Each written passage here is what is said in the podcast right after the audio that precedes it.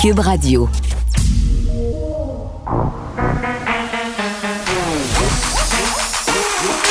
Elle a une opinion sur tous les sujets. Pour elle, toutes les questions peuvent être posées. Geneviève Peterson. Cube, Radio. Salut tout le monde, bienvenue à l'émission. Hier, on se parlait de vaccination des enfants. C'est débuté, euh, les centres de vaccination sont pleins. Je suis allée hier soir. On avait des petites questions hier auxquelles euh, on cherchait des réponses. On avait essayé de les obtenir avec Olivier Drouin, pédiatre, à qui on a parlé. C'est pas évident parce que les règlements sanitaires changent beaucoup.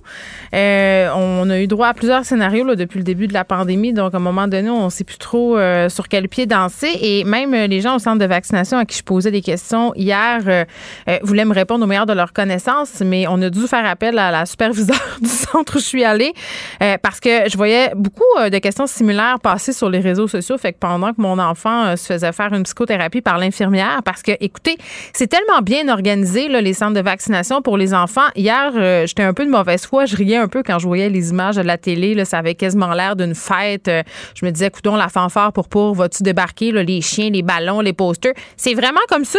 Pour vrai, je suis arrivée là Euh, le, monde, évidemment, comme d'habitude, le personnel soignant qui est hyper gentil, ça tourne rondement, tout est réglé au quart de tour. Et vraiment, pour les enfants, ils ont mis la gomme. Là, euh, je sais pas trop si pas de patrouille l'événement. Clairement, il y avait de l'habillage pas de patrouille, mur à mur, des films, des posters de pas de patrouille. On sait là que pas de patrouille, c'est cette émission où il y a des petits chiens qui sauvent euh, les gens. Là, sont très très très aimés des enfants. Ces personnages-là, le Chase Rider, je me rappelle plus du nom des autres. Mes enfants sont rendus un peu trop vieux pour ça. Mais bon, poster de pas de patrouille sur lequel c'est écrit ça va bien aller. Ça a l'air de des détails comme ça, là, pas très utiles, mais pour vrai, pour les tout petits de 5-6 ans, ça fait quand même une différence. Je le voyais. Euh, le chien aussi, bon, il n'était pas là, le chien, mais il avait été là. On a vu son coussin, son bol d'eau, euh, les ballons partout, je l'ai dit. Euh, le petit chariot après, là, où les enfants pouvaient avoir des récompenses pour avoir été vaccinés. Ils pouvaient choisir des petits jus, des barres des biscuits. Et on leur remettait un diplôme. C'est ce que j'ai trouvé vraiment sympathique. Enfant courageux. Tu reçois un diplôme une fois que tu as été vacciné. Et, vraiment, je vous le disais, là, ma fille est terrorisée des aiguilles. Elle a très, très peur. Et l'infirmière, Louise, saluons-la, là. Elle a passé 20 minutes avec ma fille à lui demander qu'est-ce qui lui faisait peur dans la vaccination, pourquoi elle avait peur euh, et à essayer de démystifier tout ça avec elle. Je sentais, elle prenait vraiment son temps. Là. Puis je pense, pense pas que ça la faisait suer puis qu'elle voulait expédier la patente. Euh, je sentais que ça s'est vraiment bien passé et que j'ai eu le temps justement de poser ces questions à la superviseure. Donc deux questions là que tout le monde euh, se posait des situations un peu particulières pour les enfants de 11 ans qui vont avoir 12 ans très, très bientôt. C'est le cas de la fille de Benoît Dutrisac euh, qui va avoir 12 ans en fin de semaine. Puis ma fille, moi, aura 12 ans à la mi-décembre je me disais, ben, est-ce qu'ils vont avoir une dose pédiatrique? sais, ce sera quoi qui va leur être administré? Euh, c'est vraiment une dose pédiatrique. C'est vraiment en question euh, en fonction de l'âge, pardon, qu'on administre euh, ces doses-là. Puis c'est, l'immunité est, similaire. Il n'y a vraiment pas une grosse différence de dosage, c'est ce qu'on m'a expliqué. Et au niveau de la deuxième dose, bien évidemment, il y aura une dose pour ados. Donc, si vous posez la question, là, parce que je voyais hier, il y avait quand même beaucoup de parents dans cette situation-là euh, qui partageaient ça sur les médias sociaux, bien, sachez que votre enfant aura une dose pédiatrique, mais qui n'est pas moins bien protégée à cause de ça. La réponse immunitaire est la même. donc, c'est vraiment une question là, de simili dosage, c'est vraiment une quantité, c'est infime, la différence entre les deux. Donc, ça, c'est la première chose. Et euh, autre scénario qui risque d'arriver quand même à pas mal de parents parce qu'on sait les cas sont en hausse, les cas de COVID, 902 cas aujourd'hui par ailleurs.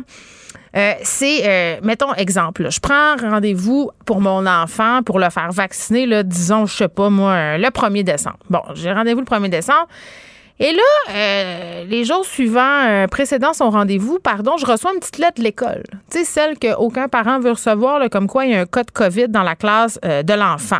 Et là, on sait, je disais, ça a beaucoup changé depuis le début de la pandémie. On sait que c'est plus nécessairement, là, en ce moment, la classe est en quarantaine et tout ça. On regarde les symptômes et si tout va bien, les enfants continuent d'aller à l'école comme si de rien n'était. Le test n'est même pas obligatoire. Hein? On suggère fortement d'aller faire tester les membres de la famille s'il y a un cas de COVID dans la classe de l'enfant, mais c'est pas obligatoire. Mais à peu près tout le monde y va. Et si vous êtes allé passer un test COVID et que votre euh, rendez-vous de vaccination a lieu dans les prochaines heures, prochains jours et que vous n'avez pas encore votre résultat, il faut pas se présenter. C'est ce que me dit la superviseure. Et c'est pas parce que c'est dangereux, euh, puis c'est pas pour une question de contamination, là, parce que bon, les chances quand même euh, sont minces. Il y a quand même des mesures sanitaires assez strictes dans les centres de vaccination c'est tout simplement parce que si jamais votre enfant testait positif, le, vaccin serait caduque. En fait, il aurait reçu sa dose pour rien, il faudrait recommencer. Donc, c'est un peu une perte de temps euh, de se pointer là en sachant pas. Donc, voici, on a répondu à ces deux questions-là. Je sais que, bon, euh, peut-être euh, il y en aura d'autres qui surgiront en cours de route. J'essaierai de faire de mon mieux pour y répondre. Mais là, pour celle-ci, c'est réglé.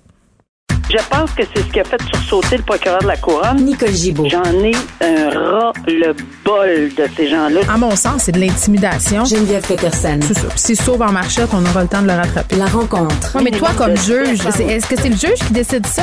Comment ça marche? Oui, oui, oui, oui, oui, oui, oui. C'est le juge. La rencontre Gibault-Peterson. Nicole, salut. Bonjour Geneviève. Bon, euh, hier, on n'a pas eu le temps de se parler euh, du procès de l'ex-juge euh, Delille, un arrêt des procédures, une situation assez particulière aussi là, dont on va vouloir parler. Là, il, a, entre guillemets, plaidé sa cause. Ben oui. ça fait trois jours que ça dure à Québec. pour faire une histoire courte, je sais pas comment on va le faire. Oui, c'est tough quand même. Là. saga, là, mais en fait, bon, c'est suite euh, à X nombre d'années, presque neuf ans de prison, après une décision du ministre de la Justice qui dit qu'il y aurait peut-être eu commission de d'une erreur judiciaire, que bon, il leur donne un deuxième procès. On parle du ministre de la Justice fédérale, même si la Cour suprême et la Cour d'appel avaient dit qu'il n'entend qu'il n'en était pas le cas, la Cour suprême n'avait pas voulu se présenter, se prononcer. Bon sont rendus devant le ministre. Le ministre dit, je redonne considérant, considérant, considérant, je redonne un, un deuxième procès. Or, l'équipe d'avocats de M. Delille présente une requête en arrêt des procédures.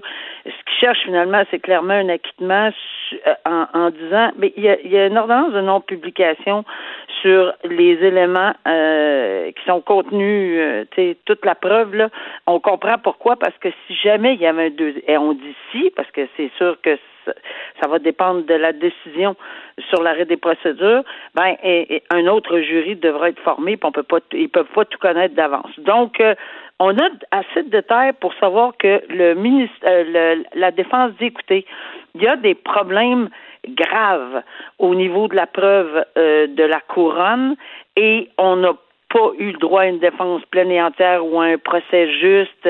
Bon, enfin, dans les circonstances. Alors ça, c'est les arguments. Euh, il y a des erreurs graves qui auraient été commises par des experts de la couronne, puis ça l'aurait privé, à toute fin pratique, d'une défense pleine et entière. Euh, ça serait, selon eux, puis c'est les arguments qui sont avancés par ces avocats, scandaleux, inéquitable et abusif. C'est ce qu'on lit, là, euh, surtout après dix ans que c'est par le premier procès. Ça, c'est la défense. Les arguments de la couronne disent, écoutez, on n'a pas de faute. Il n'y a pas de faute qui a été commise par, nos, par les experts de la couronne. Euh, il n'y a pas de droit qui a été violé. Euh, l'accusé n'a pas subi de préjudice. Au contraire, on est allé jusqu'au bout et le, le ministre de la Justice a ordonné un deuxième procès et dans les circonstances, il faudrait aller devant le jury. C'est ça, le, le, remède ultime d'arrêt des procédures ne devrait pas être le cas. C'est le deuxième procès. C'est ce que le ministre dit. Bon, on termine hier avec, euh, c'est là qu'arrive euh, l'élément euh, assez inusité, je dois dire, dans les circonstances. C'est que ça termine hier, ou les arguments hier, si ma mémoire est bonne, oui, c'est ça hier. Et là, euh, à la toute fin, quand tout le monde a fini de procéder, de, de, de plaider, il demande à la cour, je peux-tu vous parler 60 secondes? Hmm. ça, ça n'avait pas l'air prévu, hein? Ben, je pense pas du tout, du tout, parce qu'on lit, parce qu'il y a quand même assez de détails sur ce qui s'est passé, alors que le juge, c'est pas, on n'est pas devant le jury, alors il y a, y a pas de problème euh, à, rapporter ce qui est arrivé. Apparemment, qu'il y a eu euh, un petit échange assez euh, sec, si on peut dire ainsi, entre ses propres procureurs et lui-même qui a dit regarde là, moi je veux dire ci, je veux dire ça, puis que son avocat aurait dit de ne plus l'interrompre. Euh, et, et, que le juge, que, que le Monsieur Delille aurait dit c'est pas votre cause, c'est ma cause, aurait rétorqué Monsieur Delille. Alors il s'est adressé. Ça, j'avoue que je trouve ça un peu inusité, mais c'est chaque juge. C'est, écoute, quand tu es représenté par des gens euh, qui ont cette notoriété, comme Maître La Rochelle, euh, bon, est-ce qu'il y a vraiment besoin d'aide dans ses arguments? Euh, en fait, normalement, c'est parce qu'on laisse pas plaider deux, trois, quatre personnes, euh, tu sais. Alors, euh, mais je pense que personne n'a été surpris. Euh, il a probablement pas dépassé son 60 secondes. De toute évidence, il a plaidé quelques affaires. Il a même invoqué des, des la Cour suprême. Alors, je le dis là, je trouve ça assez inusité qu'on que, que la personne, M. Delille, plaide lui-même après ses procureurs. Mais enfin, est-ce que, en bout de ligne, ça va changer quelque chose? À mon avis, non. Le juge l'a en délibéré, cette requête-là, mais c'est extrêmement important parce que ça fait évidemment la différence entre un arrêt des procédures totales ou un deuxième procès, puis c'est ce qu'on attend comme décision. Mais je pense que la décision, on n'aura pas cette décision-là avant janvier. Ben, je pense qu'on est rendu habitué d'attendre dans ce dossier-là, Nicole. Très, très honnêtement tout à fait parce qu'on dirait que ça finira jamais, tu sais. Ben, c'est sûr. Puis là, tu as un cours d'appel. En tout cas, regarde, on va. Il a quand même un certain âge, le juge de Lille aussi, là, on va se le dire. L'ex-juge. Oui, on va y aller étape par étape. Là. On, on, ça fait dix ans là, euh, qu'on le suit. On n'arrêtera pas de le suivre. On va regarder, puis on va commenter quand on aura les décisions, parce que pour le moment, ça me semble Bon, on n'arrête jamais là, dans ce dossier-là, jamais, jamais. Bon, euh, la fondatrice des restaurants Cora, Nicole, qui témoigne au procès sur l'enlèvement de son fils. Oui, puis ça, on fait un petit rappel. C'est un procès par jury. Un petit peu de prudence, mais en, en ce qui a trait à la preuve, c'est parce qu'on a parlé euh, régulièrement. On le lit dans les journaux. Ça intéresse tout le monde. C'est presque, euh, euh, c'est presque un film, le déroulement de tout ceci, parce qu'on on se souvient que on avait, tout le monde avait été assez, on avait été surpris par le fait que quelqu'un, d'abord, premièrement, qu'il s'agissait d'une personne qui avait été enlevée dans un coffre de taux, et là on s'aperçoit que c'est évidemment le fils euh, de dans les circonstances de, la, de Madame Tsoufilou, Tsoufilou, pas évident à dire, euh, parce que bon, elle a témoigné, mais son fils, c'est lui qui aurait été évidemment euh, kidnappé, mis dans la voiture. Euh, c'est son témoignage. Il a témoigné pendant deux jours, trois jours de temps. Mm-hmm. Je me souviens au début que on l'avait raconté, bon, parce qu'on suit l'actualité judiciaire tout le monde, là, puis on regarde ça, puis on dit pourquoi il parle de euh, enlèvement allégué? Tout le monde se demandait, mais là, on a compris par le contre-interrogatoire, parce que ça aussi c'est divulgué, là, quelles ont été les questions très corsées et pointues. Même le juge a dû intervenir à un moment donné, là, parce que là, ça y est, ça, ça, ça, C'était too much, là? Là, il y en avait beaucoup, là. Tu sais, ça, mm-hmm. allait, venait. Puis c'est pas facile à gérer quand quand on a des plaidoiries, tu sais, pas des plaidoiries, mais des contre-interrogatoires enflammés ou, en interrogatoire en chef. Alors oui, il faut faire une gestion là, de de tout ce beau monde-là à la cour. Alors, on a vu que c'était parce qu'on pose des questions à l'effet, est-ce que ça serait pas vous qui avez la victime alléguée, là? Est-ce que ça serait pas vous qui aurait orchestré tout ceci, puis c'est pas... Tu sais, on se souvient que dans la preuve, on a également parlé de, de, de ravisseurs qui, qui auraient pris un verre avec lui et ou euh, bon. Alors, on a mis tous ces petits points-là ensemble, qu'on lui a offert une cigarette ou quelque chose de genre, et qu'on l'aurait mis dans un fossé par la suite. On met tous ces petits points-là, puis on est, on contre-interroge très, très, très serré là-dessus. Et la mère euh, a été contre-interrogée interrogée sur cette situation-là. Mais là, on voit évidemment là, que, que c'était pas évident pour elle là, de raconter cette histoire-là. Elle a 74 ans, en pleine euh, connaissance de ses moyens, là, vraiment, là, mais qu'elle a été complètement bouleversée de la situation quand elle a appris par un coup de téléphone, alors que les policiers étaient là, que euh, son fils, euh, enfin, son fils était en danger possiblement. Et là, elle a compris pourquoi. et les demandes de 11 millions quand même là, de, de, de, de rançon, euh, c'est ce que les journalistes euh, soulèvent. Mhm. Alors, mais là aussi, on y pose des questions sur parce que c'est toute une saga de famille, là. Cette famille-là, euh, Nicolas Tsouflidis, euh, son, son frère, Monsieur Zaïdan qui est l'accusé, Madame qui est la chef d'orchestre, si on veut, de, de tout ceci, et pourquoi, dans quelles circonstances, puis évidemment, est-ce que vous avez donné les mêmes sous à tout le monde, euh, et c'est tout le temps autour de ça que ça tourne, mais il y a une quarantaine de témoins, Geneviève, qui vont circuler, là, on va s'en parler, et on suit ça parce que c'est vraiment intéressant de voir des tournures que ça peut prendre, les interrogatoires en chef. Après, on, on contre-interroge, puis on s'en va dans une autre piste. Bon, euh, parlons de cette histoire, euh, Nicole, épouvantable. Là. Un chirurgien esthétique a été euh, radié cinq ans pour des gestes de nature sexuelle sur une patiente, euh, pas l'air d'avoir aucun remords, continue de clamer son innocence. Ce sont des gestes graves quand même euh, qui lui sont reprochés. Et, et ce qui est fou là-dedans, c'est que il est radié par son ordre, donc euh, entre guillemets reconnu coupable. C'est pas le tribunal, je comprends là, mais mais ce que je comprends, c'est qu'il fera pas face à la justice pour le moment. Donc, c'est quand même Oui. une situation assez congrue, là, quand on a comme ça un, un je vais pas dire un tribunal, mais une instance comme celle-là qui euh, euh, sanctionne, tu sais, il fait une radiation, puis d'un autre côté, dans le vrai monde, entre guillemets, il y a rien qui se passe. Ben, je me suis posé exactement le même genre de questions. Oui. Beaucoup de détails, mais c'est sûr que quand on, on lit euh, les allégations et en fait euh, les gestes, Hmm. il aurait en partie, euh, à- bon, on l'aurait, je pense qu'on a enregistré quelque chose là, à, dans, dans, ces- dans du, du médecin en question. Là Mhm.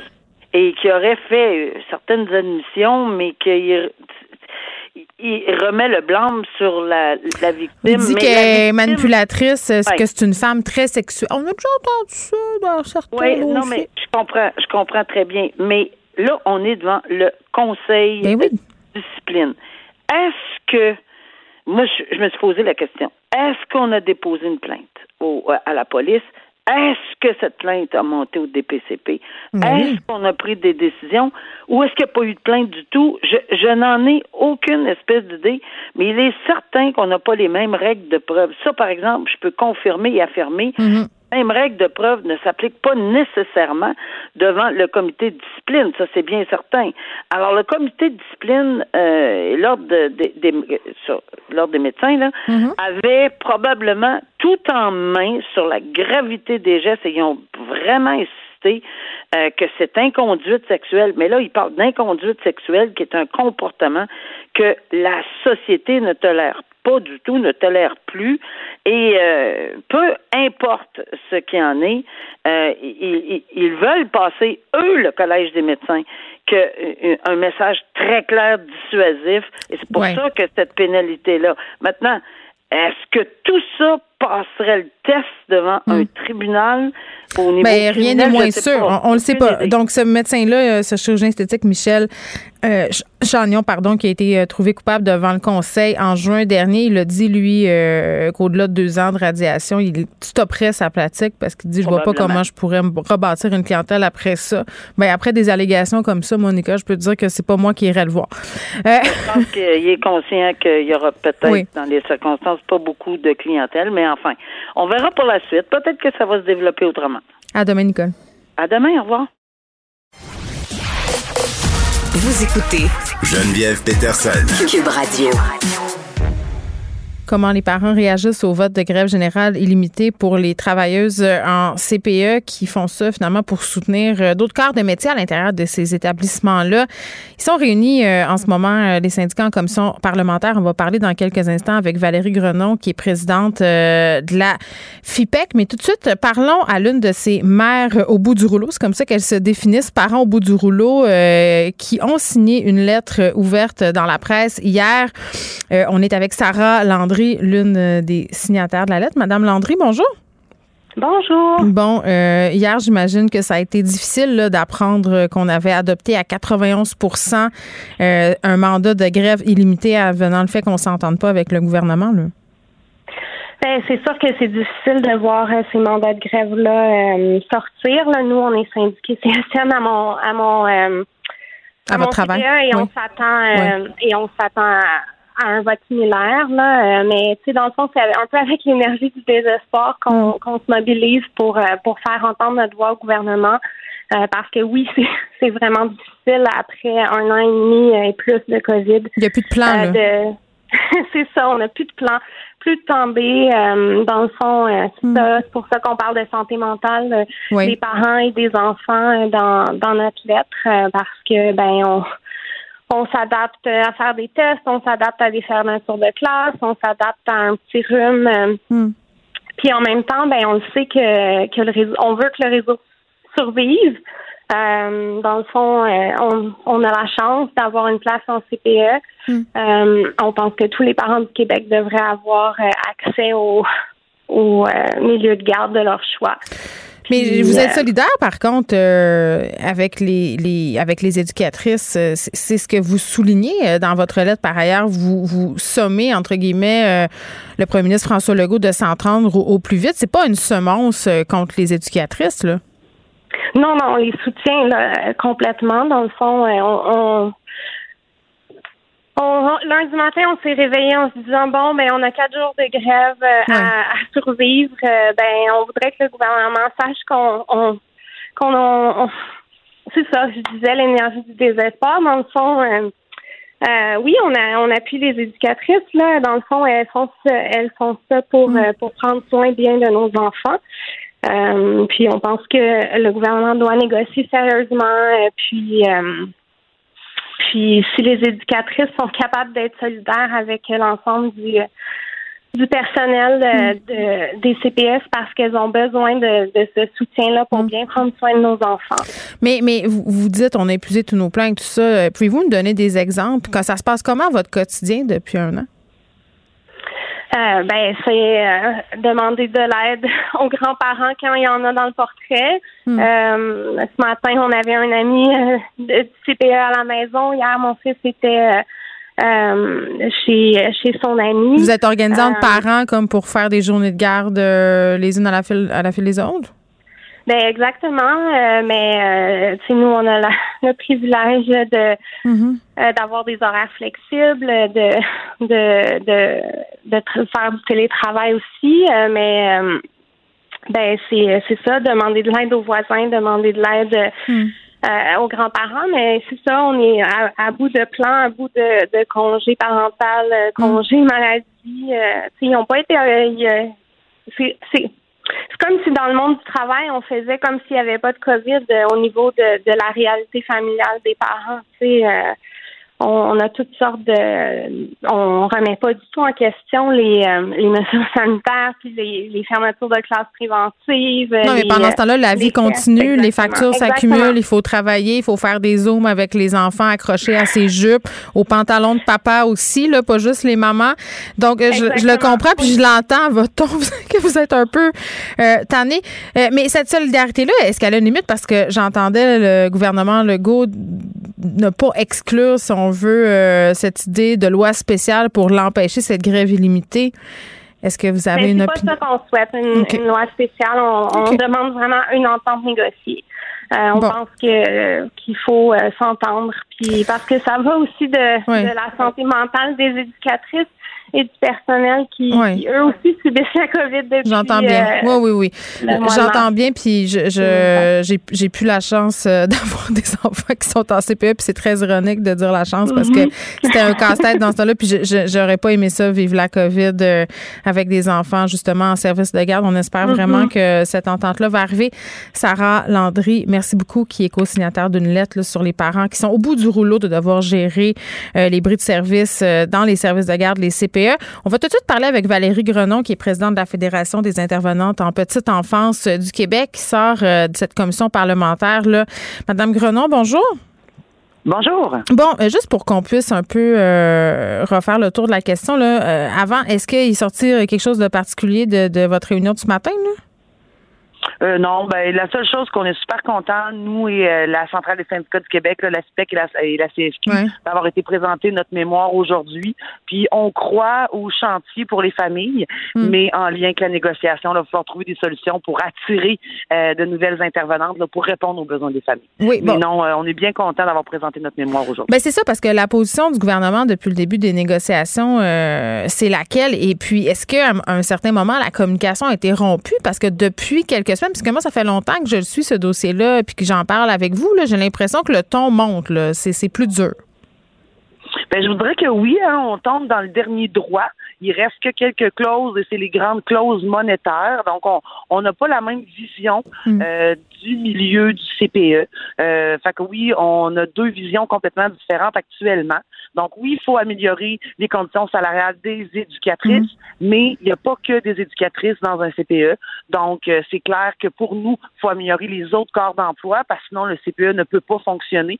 Et c'est là, là qu'on on s'affronte en ce moment avec le gouvernement parce qu'ils n'ont pas du tout la même vision. Oui, puis c'est peut-être là aussi que les gens ont de la misère à comprendre pourquoi vous soutenez, euh, entre guillemets, le personnel euh, de soutien, là, parce que ce qui est en jeu ici, c'est la bonification des salaires. C'est pas égal dans tous les secteurs, euh, dans tous les corps de métier, mais tout le monde a des conventions collectives différentes. Ça vient quand même compliquer pas mal les affaires, là. Ben, nous, il y a une chose qui va être claire, c'est que oui, on va améliorer les conditions de travail de tout les gens dans un CPE. Par contre, on n'a pas les mêmes demandes. On s'entend, on n'a pas les mêmes demandes. Donc, le pourcentage demandé euh, n'est pas le même pour chacun des corps d'emploi. Mais il faut comprendre que pour l'ouverture d'un CPE, ben oui, vous avez l'éducatrice du groupe qui s'occupe euh, de huit enfants, maintenant de trois ans, mais ça nous prend une préposée pour la désinfection des jouets des locaux. Ça nous prend une responsable en alimentation pour s'occuper de nourrir trois fois par jour les amis, puis même d'animer des activités culinaires, parce que le développement de l'enfant va aussi par des saines habitudes de vie mm. et de saines habitudes alimentaires. Et tout ce qui est dans l'administration, donc, euh, tout ce qui est pour l'accueil des parents, euh, les subventions, euh, les, appels de projet, mais également l'accompagnement du mm. parent. L'éducatrice s'occupe de l'enfant, mais la gestion, les personnes qui travaillent dans les bureaux s'occupent de l'accompagnement du parent. Imaginez un parent là, qui a un enfant avec des besoins particuliers, puis qu'il n'y a personne dans les bureaux, seulement l'éducatrice qui va essayer de prendre deux minutes pour parler avec le parent pendant qu'elle a sa charge d'enfant. Donc, c'est pour ça que nous, c'est oui, c'est une famille, mais c'est au-delà de ça. Mm. Ça prend tout ce monde-là pour ouvrir un CPE. Mais là, euh, euh, Madame Grenon, je vous entends, puis tu sais, la population là, est super solidaire, je pense, avec les éducatrices. Puis on vient d'entendre une mère là, euh, bon, qui a signé une lettre dans la presse, vous l'avez sûrement vu, cette lettre-là qui circule abondamment depuis hier. elle demande au gouvernement Legault de s'entendre avec vous. Mais à un moment donné, comprenez-vous aussi que les parents sont à bout de nerfs? Il faut mettre de l'eau dans son vin des deux. Il faut s'entendre. Là, ça n'a plus de bon sens. Là. Je veux dire, quand c'est rendu que les, gens ont épuisé leur banque de congés, ils prennent des congés à leurs frais, travaillent avec des enfants, ses genoux, euh, je comprends la solidarité, mais à un moment donné, il va y avoir une limite à cette solidarité-là. Mais ben, je suis tout à fait d'accord avec vous, euh, puis d'accord avec les parents. C'est pour ça que nous, dès le 24 octobre, on a déposé une contre-proposition. Euh, on a baissé nos, nos demandes pour essayer de trouver un, chemin euh, qu'on pourrait avoir commun avec le gouvernement. Malheureusement, Mme Lebel, depuis le début, maintient son offre. Euh, si on regarde, on a encore euh, pour l'agente euh, pédagogique qui s'occupe de soutenir les enfants à besoins particuliers, ben, on est encore avec son offre du départ là, de son offre de juillet. Mais elle a un peu dit qu'elle plairait pas, hein, que ça ne serait pas égal pour tout le monde. Elle, le, dit assez clairement. Là. On est encore là-dessus. Ah, tout à... Ah, tout à fait. Même hier, en réaction à notre mouvement de, de, grève générale illimitée, elle maintient la ligne dure, mm. mais nous aussi, on va la maintenir parce qu'on a besoin de tout le monde sinon on va avoir on a une pénurie de main-d'œuvre, mm. donc il faut vraiment régler le problème de la pénurie. Moi, Madame Grenon, il y a juste une petite affaire avec laquelle j'ai un, petit problème, là, c'est que les parents sont, sont avertis à la dernière minute. Sais, qu'il va y avoir une grève. Là, y aurait-tu moyen, mettons, de, d'allonger ce délai-là? Parce que vous conviendrez là, que ça revient encore plus compliquer les affaires. Là. Ben, il y a une chose qui est claire, nous à la fédération, euh, depuis le début, on a essayé d'avertir les parents le plus rapidement possible. Je vais donner l'exemple clair Les trois jours qu'on était en grève cette semaine, on a averti une semaine d'avance. C'est pas beaucoup. Vous allez me dire, mais c'est au moins une semaine. Euh, mais on essaie de donner une chance à la mm. négociation. Euh, donc, pour la grève générale illimitée, je veux quand même rassurer les parents en ce moment, puis la population. Pas, je vous annonce pas de journée. On veut laisser une chance. Mon équipe est là. Puis, ce que je veux, mais par contre, c'est vraiment vous dire qu'on va faire tout pour l'éviter. Puis s'il faut qu'on l'utilise, on va essayer le plus possible de vous le dire d'avance parce mm. qu'on le sait ça va être Ouais. complexe. Mais il y a la menace de la loi. Il y a la menace de la loi spéciale qui plane, là. Euh, oui, on entend parler. Par contre, pour nous, on veut l'évacuer de notre tête comme on veut évacuer la grève générale illimitée. On met notre énergie pour négocier. On est en table aujourd'hui. Donc, essayons de le régler Parfait. sans loi spéciale puis sans grève générale Ouais, ben là, illimitée. ça serait le temps. qu'on est capable. Oui, parce que là, pour Oui, la santé mentale de tout le monde. Euh, Valérie Oui. Grenon, merci beaucoup, qui est présidente de la Fédération des intervenantes en petite enfance du Québec. Vous écoutez Geneviève Peterson. Cube Radio. Vincent Dessourou est là. Salut, Vincent. Salut. On se parle euh, de harcèlement, euh, d'attouchement sexuel dans la vie des personnes en situation de handicap, des femmes en particulier. Oui, et euh, je disais l'article euh, de Lucy Webster, qui est une journaliste, justement, qui, elle, est handicapée. Elle écrit pour The Guardian sur plein de choses, incluant la vie des personnes en situation de handicap. Et ce matin, je suis tombé sur vraiment un dossier qui m'a... moi, je connaissais pas cette réalité-là, qui semble être assez commune chez plein de femmes euh, qui sont, par exemple, non-voyantes, euh, bon, qui sont euh, de surdité, Qui sont en fauteuil roulant, ouais. et tout ça, et qui se font harceler, attoucher Mais sexuellement. voyons, harcelé. Euh, oui, mais je vais te parler, donner quelques exemples parce qu'on, entre autres, la, la- la- la première dame dans cette histoire-là, c'est Amy, une femme qui est qui est non voyante. Et elle explique qu'elle, avant la pandémie, d'ailleurs, ça l'inquiète un peu le retour à la vie normale, euh, parce qu'on sent qu'il y a plus de gens sur les rues aussi, là, euh, avec, la sortie, bon, on l'espère, de la pandémie. Euh, elle dit qu'elle, un attouchement sexuel, c'est une fois par mois. Euh, parce que elle dit c'est généralement au coin de rue. Euh, Il y a un homme qui me demande pour m'aider à traverser la rue. Il dit dans certains cas que je dise oui ou non, on me prend par le bras et ensuite on me fait traverser. Et c'est là que certains hommes vont se gâter là, en essayant de passer euh, sur le sein, euh, être un peu trop entreprenant. Et on comprend que ces hommes-là pensent peut-être être subtils, mais en plus, euh, parce que quand t'es non-voyant, tu- écoute, t'as les Ils autres sont en sens. situation de handicap, là, sont pas, pas là dans leur tête. là. Non, exact. Souvent, tes sens, je pense pas que c'est un mythe, sont, sont encore plus à l'affût. Donc, c'est sûr que si quelqu'un te pogne un sein au passage, tu le remarques à 100% là.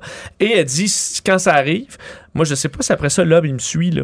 Euh, donc, c'est extrêmement déplaisant. Elle Elle, ça lui arrive une fois par mois. Des commentaires souvent déplacés sur son, sur son physique.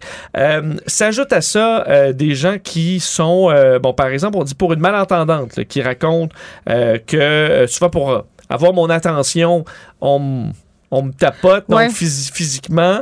Euh, D'ailleurs, la, la- la- la dame non-voyante que je te parlais, Amy, a parti un euh, mot-clic Just ask, don't grab euh, pour ça, là, parce qu'à la fois les gens qui veulent te faire traverser la rue, que pour les femmes en fauteuil roulant, on dit c'est euh, de se faire conduire. là.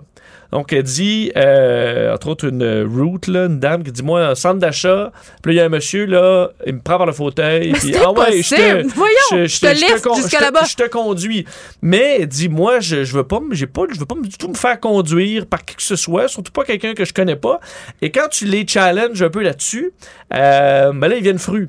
Tu connais très bien Ouais, ce, type-là. Ouais, c'est quoi, tu veux pas d'aide? Et souvent, on nous infantilise, de sorte qu'on pense qu'on a toujours besoin d'aide, alors que c'est pas le cas. Et que, comme ça, on nous prend, puis on nous conduit. Puis là, si tu Mais ça, demandes c'est de l'aide, ben là, euh, tu, tu te fais envoyer chier. Moi, je, je trouve ça toujours un peu délicat de demander à quelqu'un qui est en situation de handicap si on peut aider. Tu sais, je trouve justement, là, tu te dis, OK, j'ai-tu l'air de la fille qui se dit, hey, t'es pas capable. euh, euh, puis je vais donner un exemple super concret, là. J'étais à l'épicerie à un moment donné, puis il y avait une femme en chaise roulante qui faisait son épicerie, puis tout ça. Euh, elle avait un intégré, là, sur son fauteuil roulant, un panier où elle mettait ses items, mais visiblement, elle essayait d'aller chercher quelque chose en haut d'une tablette, puis elle était pas capable. Mais là, je suis restée comme une minute en arrière d'elle en me demandant, j'y vais-tu que- demander, je vais-tu avoir l'air de, de justement de, de l'infantiliser? Puis finalement, je suis allée, puis j'ai dit, je m'excuse, j'ai dit, je, je vous demande ça, mais je veux dire, peut-être vous êtes capable, Ouais, mais moi je le sais pas, mais si vous voulez le pot, je peux vous le donner. En tout cas, je pense que j'ai mis Ah, beaucoup moi, j'ai de gants. vécu ça il y a pas Mais longtemps c'était avec un- correct, elle a dit oui, mais j'ai demandé avant. un monsieur aussi qui avait euh, qui était en, bon, euh, en, en fauteuil roulant et, euh, qui- et moi je me suis juste approché en essayant d'être en, en me disant Tu il va, pas me, les il va me demander plus, il va hein? me demander Ouais. il m'a demandé effectivement de l'aide puis je l'ai fait avec plaisir Euh, Moi, ça m'est déjà arrivé de me faire ramasser par des personnes âgées. Tu sais, le bon vieux mythe que les personnes âgées, là, des fois, ils ont besoin d'un peu d'aide pour Oui. leur paquet pour traverser la rue. Hey, je m'étais fait ramasser par une madame, là. Elle m'avait dit. en tout cas, hey, toi, la jeune, tu penses que je suis pas capable de traverser une rue? Puis, elle était vraie. Puis, dans le fond, je sais, en tout cas, je- moi, je faisais ça de. avec la bonne foi, mais T'es je me suis rendu compte que mais peut-être qu'elle était pas si vieille que ça. Ah, ok. oh. Je comprends, tu l'avais peut-être Ça m'était déjà. euh, euh, ben, elle m'a pas dit son âge, mais en tout cas, elle était, très Bon. essoufflée. Fait que c'est toujours délicat, tu sais, de ces situations-là. Oui, mais c'est pour ça que je veux dire, si la dame est en fauteuil roulant, elle est en train de se promener dans le centre Mm. d'achat, elle semble pas du tout en détresse, euh, il n'y a pas du tout de raison Ben, de commencer à la conduire. affaires. Il y a aussi une plus jeune, euh, Katie, qui disait elle, elle allait dans les clubs là, en fauteuil roulant. Ouais. Elle dit, tu sais, mettons la main, les mains du gars là, euh, qui, qui sont sur le long du corps, c'est très facile de pogner une boule.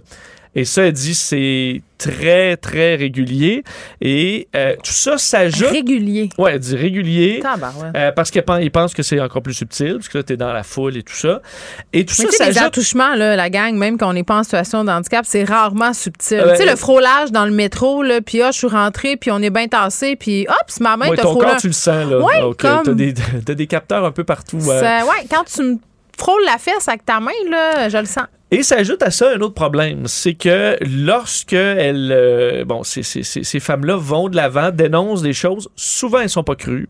Euh, on dit sont désexualisées, infantilisées. Ouais. Donc on va dire ben non, le monsieur voulait bien faire ou tout ça. Mais donc, enfin, c'est un bon Euh, samaritain. Comme si c'était impensable qu'un homme ait voulu profiter euh, du, du corps d'une femme euh, handicapée. On dit même, parce qu'on interviewe des gens de l'université, euh, de- en fait, d'un centre pour euh, d'études sur les, les handicaps Oui. L'université de Lancaster, et on dit souvent des associations d'aide là, pour des femmes euh, qui, se, qui se font harceler, qui ont, qui ont de la- des attouchements sexuels, souvent vont négliger elles-mêmes les femmes handicapées. Elles vont se sentir moins crues. On va les prendre moins au sérieux. Alors, Ben, il y a c'est ça. vraiment un problème. Et souvent, là, on dit, dans certains cas, ils ont le choix de la C'est ça liberté. le féminisme intersectionnel, Vincent, c'est de se préoccuper euh, des personnes euh, qui sont en situation de handicap, qui sont racisées, donc qui sont encore plus euh, marginalisées par rapport au fait même d'être une femme puis une femme blanche. Ou, euh, bon, c'est Ah, ça, c'est ma les petite couches, bon, les couches se, se rajoutent, c'est Oui. bien.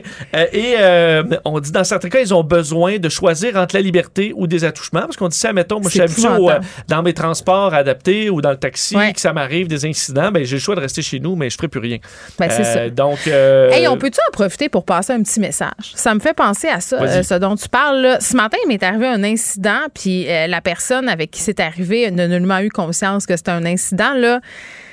Quand vous approchez d'une femme qui marche dans la rue, euh, si vous êtes un jogger, si vous arrivez vite, puis vous êtes un homme, annoncez-vous. Pour vrai, là, c'est tellement épeurant. Là. Moi, je promène énormément mon chien. Puis je suis certaine que tu as des amis qui t'ont déjà parlé de ça. Tu es dehors, tu es tout seul, tu promènes ton chien, c'est le soir ou c'est tôt le matin. Puis il y a un gars qui arrive à ta hauteur, tu fais le saut. C'est tellement là, épeurant. frôle Là. à- Oui. Annoncez-vous, là. toussez, euh, changez de fond, euh, éloignez-vous, arrangez-vous pour qu'on vous voit. Ça, ça fait peur. C'est vraiment épeurant. Tu peux ralentir, à la limite. un Ben, petit peu je pense qu'il y a moyen de. Tu sais, mettons, toi, Vincent, il est 3 h du matin, là, t'es un gars, tu croises une fille, tu seul sur la rue, tu, tu vas-tu faire exprès pour. Euh, J'essaie de pas être. euh, ah, je connais même des gens qui changent de trottoir pour, pour pas cap-. Ben, c'est fou- c'est fou, hein, mais c'est ça pareil. Ben, comme dans le métro, mettons, dans Donc, les escaliers roulants ou tout ça, j'essaie de garder. Oui, euh, faites pas ça, ça bon, fait euh, peur au monde. Mais c'est une bonne. euh, Tu sais, on n'a pas tout le temps conscience, puis les gars disent, mais voyons, je ferais jamais rien, mais nous, on le sait pas.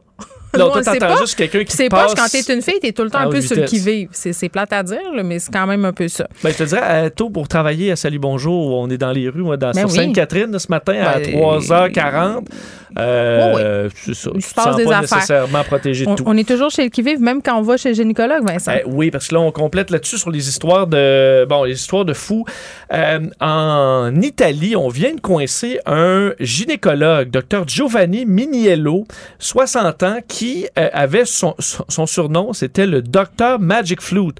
Docteur à la flûte magique. OK. Vous allez on dirait comprendre. que j'ai peur de savoir Ben, c'est quoi sa flûte. Oui, c'est que euh, lui qui est un bon euh, euh, demandait, en fait, dis, il y a une patiente là, qui arrive dans ce cas-là avec des questions par rapport au fait qu'elle n'est pas capable de tomber enceinte. Il va lui diagnostiquer le, le papillot, le virus du papillot Le VPH, oui. alors que bon, plus tard d'autres tests vont montrer qu'elle l'avait pas. Et en disant que lui, là, la façon d'immuniser les femmes, c'est son petit secret. Avec sa flûte magique, Euh, j'imagine. Avec sa flûte magique. Ok, S'il a une relation sexuelle, parce qu'il est vacciné, euh, toutes les femmes à qui il a couché, après ça, sont devenues immunisées Ben oui. au, euh, au VPH. Et ensuite, la, la- la patiente disait, euh, il m'a pris les seins. euh, donc, euh, elle a décidé de se tourner vers une émission de télé en Italie qui s'appelle Lilini. En tout cas, bon. Et Oui. euh, eux ont décidé de prendre une actrice. Euh, Ils l'ont de- piégée? Ils l'ont piégée. Ils sont allés dans sa, dans, bon, dans, subir un examen, la même chose, en disant est-ce que j'ai le virus du papillon humain, sachant que la, la, la comédienne l'avait pas, là, ils nous ont passé ouais. tests. Il lui a diagnostiqué le virus en disant ouais, il faudra avoir une relation sexuelle, c'est le meilleur truc et compagnie. Elle dit ok, mais est-ce que vraiment ça va m'enlever? Donc elle leur posé plein de fois la question, vraiment ça va vraiment, il y a des femmes qui sont allées avoir la relation sexuelle avec cet Euh, homme-là. oui, c'est arrivé. Euh, D'ailleurs, plusieurs d'entre elles qui ont porté plainte après la diffusion de l'émission. Donc là, eux ont pris un rendez-vous dans un hôtel. À l'hôtel, elle a dit OK, mais est-ce qu'on se protège? Puis il dit non, mais si on se protège, un condom, ça va effacer la protection. Ah, le ouais. transfert de. Hey, ça me fait penser à l'histoire protection. du, du pouce magique Ben, au Saguenay, le Écoute, guérisseur. Le guérisseur du pouce magique, ça fait beaucoup penser à ça. Ça fait de nombreuses années. Et euh, sauf que tout ça était sur, sur caméra. Il y a des Oh caméras God. partout dans la chambre. Et au moment où il est en boxeur sur le lit, ça c'est quand même gênant. Il est sous le bo- en boxeur sur le lit. C'est une journaliste qui arrive avec son micro dans la chambre pour le Oh. questionner.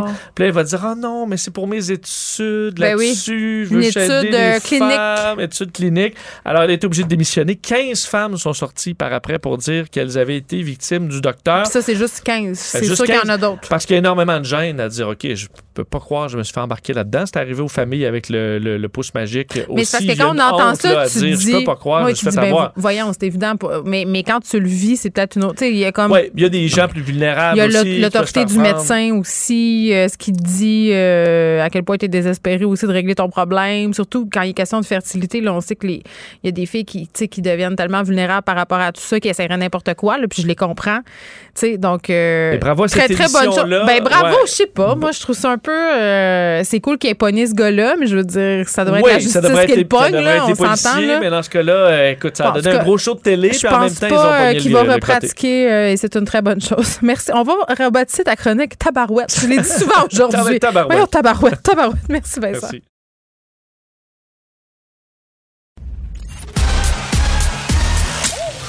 Geneviève Peterson. Elle réécrit le scénario de l'actualité tous les jours. Vous écoutez Geneviève Peterson. Cube Radio. On va parler de la disparition de Coralie Lessard euh, qui n'avait pas donné de nouvelles depuis samedi. là, la jeune fille qui était disparue euh, de sa ville, Magog, était partie prendre une marche euh, sans cellulaire, malheureusement. euh, triste fin pour Coralie Lessard. Euh, ce qu'on redoutait euh, un peu euh, vient d'être confirmé. Le communiqué de presse émis par la régie de la police de Memphis-Magog pour dire que vers 10h45 ce matin, l'équipe de recherche de la Sûreté du Québec a malheureusement retrouvé le corps inanimé de la jeune fille. Elle était dans un endroit isolé, un boisé à environ un kilomètre à l'ouest de l'endroit où elle a été aperçue la dernière fois par des chasseurs euh, le 20 novembre dernier aux alentours euh, de 17 heures. Évidemment, il y a une enquête du coroner qui va être faite pour déterminer la cause exacte du décès. Ça faisait des jours qu'on la cherchait. La police avait même parlé de mettre fin aux recherches. On parle de tout ça avec André Durocher, qui est policier à la retraite. Monsieur Durocher, bonjour. Bonjour, Mme Peterson. Bon, évidemment, c'est une terrible nouvelle et on, euh, on souhaite nos condoléances à la famille de Coralie Lessard. Oui, effectivement. Et euh, lorsqu'on, lorsque la police a parlé avant de trouver le corps, évidemment, qui parlait de mettre fin aux recherches, c'est toujours des décisions qui arrachent le cœur euh, aux policiers.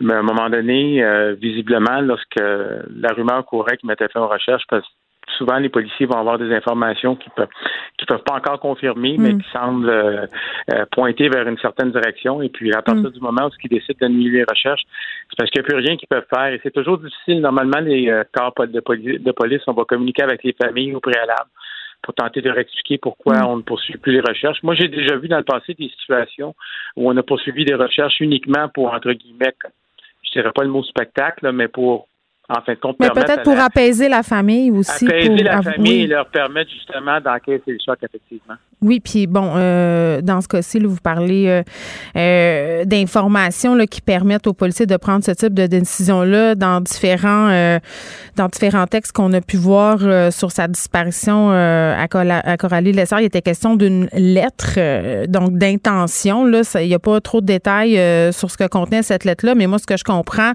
c'est que peut-être euh, c'est à cause de ça qu'on aurait peut-être euh, mis fin aux recherches. Là.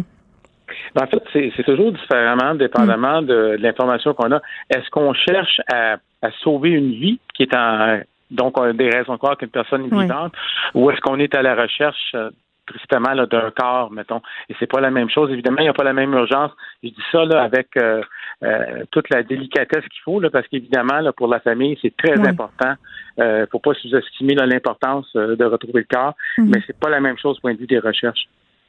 Non, évidemment. Et euh, quand, quand on, on, va annoncer une nouvelle comme celle-là ou quand on se rend près des familles pour annoncer aussi qu'on arrête les recherches, comment les policiers se préparent à ce type d'annonce-là?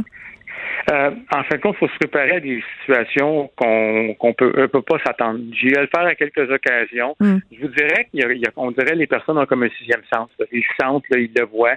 Il peut y avoir des situations où les gens vont simplement s'effondrer en larmes. Euh, il y en a d'autres où la personne va arriver puis euh, elle va se mettre à frapper le policier. Là. Ça peut arriver, mais c'est des. On peut pas prévoir le genre de réaction que les personnes vont avoir et c'est compréhensible. C'est un choc qui arrive. Et c'est jamais, jamais facile à vivre. C'est très difficile émotivement. Bon, qu'est-ce qui va attendre euh, la famille dans les prochaines étapes? Là, évidemment, on sait qu'une enquête par un coroner va être menée. Oui, bien évidemment. Et c'est pourquoi je dirais dans les disparitions, particulièrement le genre de disparition comme on a vu, hmm. je suis certain que les, policiers ont été très méticulés parce qu'il va y avoir une enquête du coroner, on va vouloir savoir est-ce que est-ce qu'il y a des choses qui ont été défaillantes, est-ce qu'il y a des choses qu'on aurait pu faire. Les circonstances, c'est le rôle d'un coroner et c'est comme ça d'ailleurs qu'on améliore nos méthodes. Oui, parce que la dernière fois qu'on s'était parlé, euh, justement, euh, c'était en lien avec euh, la mort des filles de Martin Carpentier. Là. On se parlait de l'opération policière, des, des, si on veut, des lacunes de communication et tout ça. Là, je dis pas du tout qu'il y a des lacunes dans ce dossier-là, mais c'est tous des aspects sur lesquels le coroner se penche aussi, en plus des circonstances du décès. Là. Oui, il faut, il faut être capable, lorsqu'il y a des recommandations de coroner, d'accueillir ça, je dirais humblement, hmm. et de voir. Il y a des choses, des fois, qui ne s'appliquent pas nécessairement, mais il est toujours bon de le prendre avec humilité, de regarder ça et de voir si on peut améliorer quelque chose. C'est le rôle des corps de hmm. police, évidemment, de protéger la vie, c'est la mission numéro un. Bon, et là, dans le cas de Coralie Lessard, évidemment, on n'a qu'un communiqué de presse, là, mais ce qu'on comprend, euh, c'est que les recherches techniquement étaient arrêtées. Donc, je ne sais pas euh, qui a retrouvé euh, le corps. Semblerait-il que ce serait la Sûreté du Québec. Mais je rappelle, ça s'est passé vers 10h45 et ça, elle a été retrouvée dans un boisé à un kilomètre à l'endroit où elle était aperçue la dernière fois, le 20 novembre dernier. Donc, ça s'est passé quand même dans un relativement petit périmètre, quand même, M. Durocher. Oui, mais c'est difficile, évidemment. Là, évidemment, on va regarder ce qu'on avait passé au ping-ping, cette section-là. Mais semble-t-il, parce qu'il semblait vraiment avoir ratissé euh, de façon très, très serrée. Il y avait des moyens, on, on pouvait les voir, là, qui étaient très, très euh, importants. Là. Mais ça, c'est des choses qui vont qui vont venir après. Par exemple, lorsqu'avec les, hélicoptères, avec les détecteurs de chaleur, évidemment, si un corps est mort, il n'y a pas de, chaleur et tout. Mais actuellement, je pense que l'important, c'est quand même les, les penser avec la famille, donner le temps d'absorber le choc, de vivre leur deuil, puis il y aura du temps en masse euh, pour faire des enquêtes mm. et de regarder les circonstances. Une triste histoire, euh, Coralie. Ah Le sœur qui était disparu quand même euh, depuis quelques jours. les recherches qui avaient été suspendues, malheureusement, on a retrouvé son corps ce matin. Merci beaucoup, André Durocher. Je vous en prie. M. Durocher, qui est policier à la retraite, et je réitère nos condoléances à la famille, aux amis de Coralie Lessant. Geneviève Peterson. Brillante et éloquente, elle expose toutes les facettes de l'actualité. Cube Radio. Les rencontres de l'art. Elsie Lefebvre et Marc-André Leclerc. La rencontre, Lefebvre, Leclerc. Elsie, Marc-André, salut. Bonjour. Bon, commençons par parler de cette grève euh, dans les CPE. Ça fait réagir les gens, les parents en particulier, là, qui sont même plus rendus au système D, sont rendus au système C. Et ce que j'ai envie de dire, c'est que quand même, moi, je suis assez surprise de voir que les parents demeurent solidaires des éducatrices, parce que ce sont majoritairement des éducatrices, euh, sont pas en train de se dire que cette grève-là n'est pas justifiée, parce que hier, euh, quand on a eu droit à ce vote de grève indéterminé, ça a fessé dans le dash, comme on dit en bon québécois. Il y a vraiment des gens qui étaient découragés. Euh, est-ce que c'est justifié de faire euh, une grève comme ça, d'avoir voté à 90 là, cette notion d'illimité, Marc-André? Ben, je pense que tu touches un bon point, Geneviève, sur les parents sont derrière les éducatrices. C'est vrai, hein? On voit, on voit le travail qu'ils font. Euh, vous le savez, moi, je suis impliqué dans, le CPE de ma plus jeune. Je suis vice-président du conseil d'administration. Fait que je vois le, je vois, non, non, mais Des grosses responsabilités. Oui, oui, oui, oui. Non, non, on travaille fort, on a plusieurs projets, puis euh, c'est le fun de voir des parents qui se mobilisent pour le bien-être de leurs enfants. Je, vois les éducatrices, je vois tous les jours, je vois ce qu'ils ont fait, on voit le rattrapage. Là, je pense que les parents, on est derrière les éducatrices. Là, le point, là, c'est quand que. Puis je le sais aussi, par mes fonctions dans, dans le CPE de ma, jeune fille, c'est que euh, tous ceux qui sont au-delà des éducatrices, tous les autres corps de métier, entre guillemets, mm-hmm. euh, c'est sûr que les salaires, euh, c'est sûr qu'il y a un, rattrapage à faire. Là. Mais là, est-ce que la population et le fait de faire ce combat-là pour ces personnes-là, on compare ça à d'autres secteurs, peut-être là que le syndicat, là, il joue peut-être sur une ligne de, tu sais, une ligne de fer, là. c'est, c'est un jeu d'équilibre, là. Parce que, qu'on voit les chiffres, qu'on prend le temps, là, de s'asseoir un peu, de regarder les chiffres, euh, c'est un, c'est un rattrapage, là, qui est quand même colossal, là, que le gouvernement euh, a fait. Et ça, les éducatrices, je pense, le reconnaissent mm. et en sont contentes. On a même déjà sur leur chèque de paye, là, tu sais, les premiers montants que Mme Lebel a dit, là, ça c'est arrivé, là, à la mi-novembre. Donc, je pense que pour le syndicat, ça va être attention de justement de faire attention pour pas amener les parents derrière toi, euh, mais à un certain moment, peut-être qu'ils ben, ça s'arrête tout, la solidarité, là? Ben, c'est ça, la solidarité pour vous. C'est sûr que les parents sont moins en contact avec les gens dans les cuisines, les gens peuvent plus le travail administratif, sont moins en contact avec les éducatrices peut-être leur sympathie va s'arrêter là aussi. Oui, puis en même temps, est-ce que vous êtes d'accord euh, parce que certaines euh, personnes, certains euh, membres de syndicats qui trouvent que justement les syndicats ont été beaucoup instrumentalisés dans le discours du gouvernement Legault, que François Legault parfois poussait peut-être un peu le bouchon en leur faisant porter tous les mots. Qu'est-ce que vous en pensez, Elsie? Ben oui, ben c'est sûr que puis ça, ça a été une euh, dénonciation hier euh, faite parce que en donnant des augmentations sans passer par les tables de négociation, de l'annoncer au public, ben, au public, oui, à la population, mais aussi aux éducatrices, parce qu'il faut comprendre qu'il y a des éducatrices syndiquées, puis il y en a qui sont pas syndiquées, notamment en milieu familial. Ben, le gouvernement a voulu s'adresser à tout le monde, mais c'est sûr que ça, en principe, ils n'ont pas le droit de faire ça parce que les syndicats sont constitués pour ça, pour négocier puis éviter justement hmm. euh, que l'employeur ben, puisse discuter avec tout un chacun. Donc, euh, c'est sûr qu'on a brisé une tradition là-dessus. Mais sur le fond du dossier, c'est sûr que les éducatrices, il y avait un rattrapage. Je pense que tout le monde est d'accord, le gouvernement aussi l'a accordé. Mais l'enjeu, c'est qu'un CPE, c'est organique. Donc, euh, dans le CPE, tu sais, c'est pas une entreprise là ou un OBNL qui a 200 personnes. Tu sais, donc, ils sont euh, une quinzaine, 20 employés. Puis, ben, les gens en cuisine. Euh, Mais c'est fondamental. Oui, puis s'il y a trop de roulement, ça vient tout perturber, là. Ben, exactement. Puis, tu sais, quand on regarde les pourcentages, puis ça, il faut faire attention. Puis d'ailleurs, je trouve que les syndicats ont été bons là-dessus de démontrer que oui, un taux de, un pourcentage, par exemple, de 6 de 12, de 18, ça a mm. l'air énorme comme ça. Mais quand on part d'un salaire, puis on l'avait, la démonstration avait été là, excellente avec les préposés aux bénéficiaires. Quand on part d'un salaire de 18 on a beau donner 20 c'est presque rien, tu sais, c'est quelques dollars de plus par heure. Puis donc, euh, dans le cas des, des cuisinières, puis etc., ben c'est la même chose. C'est des salaires qui oscillent entre 18 et 21 dollars. Donc, il y a un rattrapage salarial. Et quand on regarde les corps d'emploi, puisque l'argument du gouvernement, c'est de dire, ouais, mais là, à corps d'emploi euh, équivalent, ben là, si on donne à elle, on va être obligé de donner aussi euh, dans les autres secteurs de la fonction publique. Non, puis ce qui vient compliquer les ben, affaires... Il y a un rattrapage. il y en a un rattrapage. On en dessous euh, les, les, les mm. personnels de soutien a dans les hôpitaux, euh, que, que, les salaires moyens dans le réseau de la santé. Donc, euh, il y a un gros rattrapage à faire, puis moi, je les appuie, puis je, les, je trouve ça beau de voir la solidarité aussi. Toutes les éducatrices, c'est elles qui ont la faveur populaire. Ben, je trouve ça bien qu'elles ne laissent pas de côté Mais non plus solidaire? les autres. Que, ben c'est ça, tu sais, qui, sont moins populaires. Là. Tu sais, la fille dans la cuisine, tu sais, on s'en fout que, ben pas qu'on s'en fout, mais moins populaire que c'est parce qu'on la voit pas, on a moins conscience euh, du travail euh, qui est fait, qui, qui est colossal en passant. Puis pour les budgets qu'ils ont, là, réussir à faire de la bouffe qui plaît, de la bouffe qui est santé, euh, c'est quand même un défi au quotidien. Ça, je pense que les gens peut-être le soulignent ah pas assez, mais j'allais dire ce qui complique.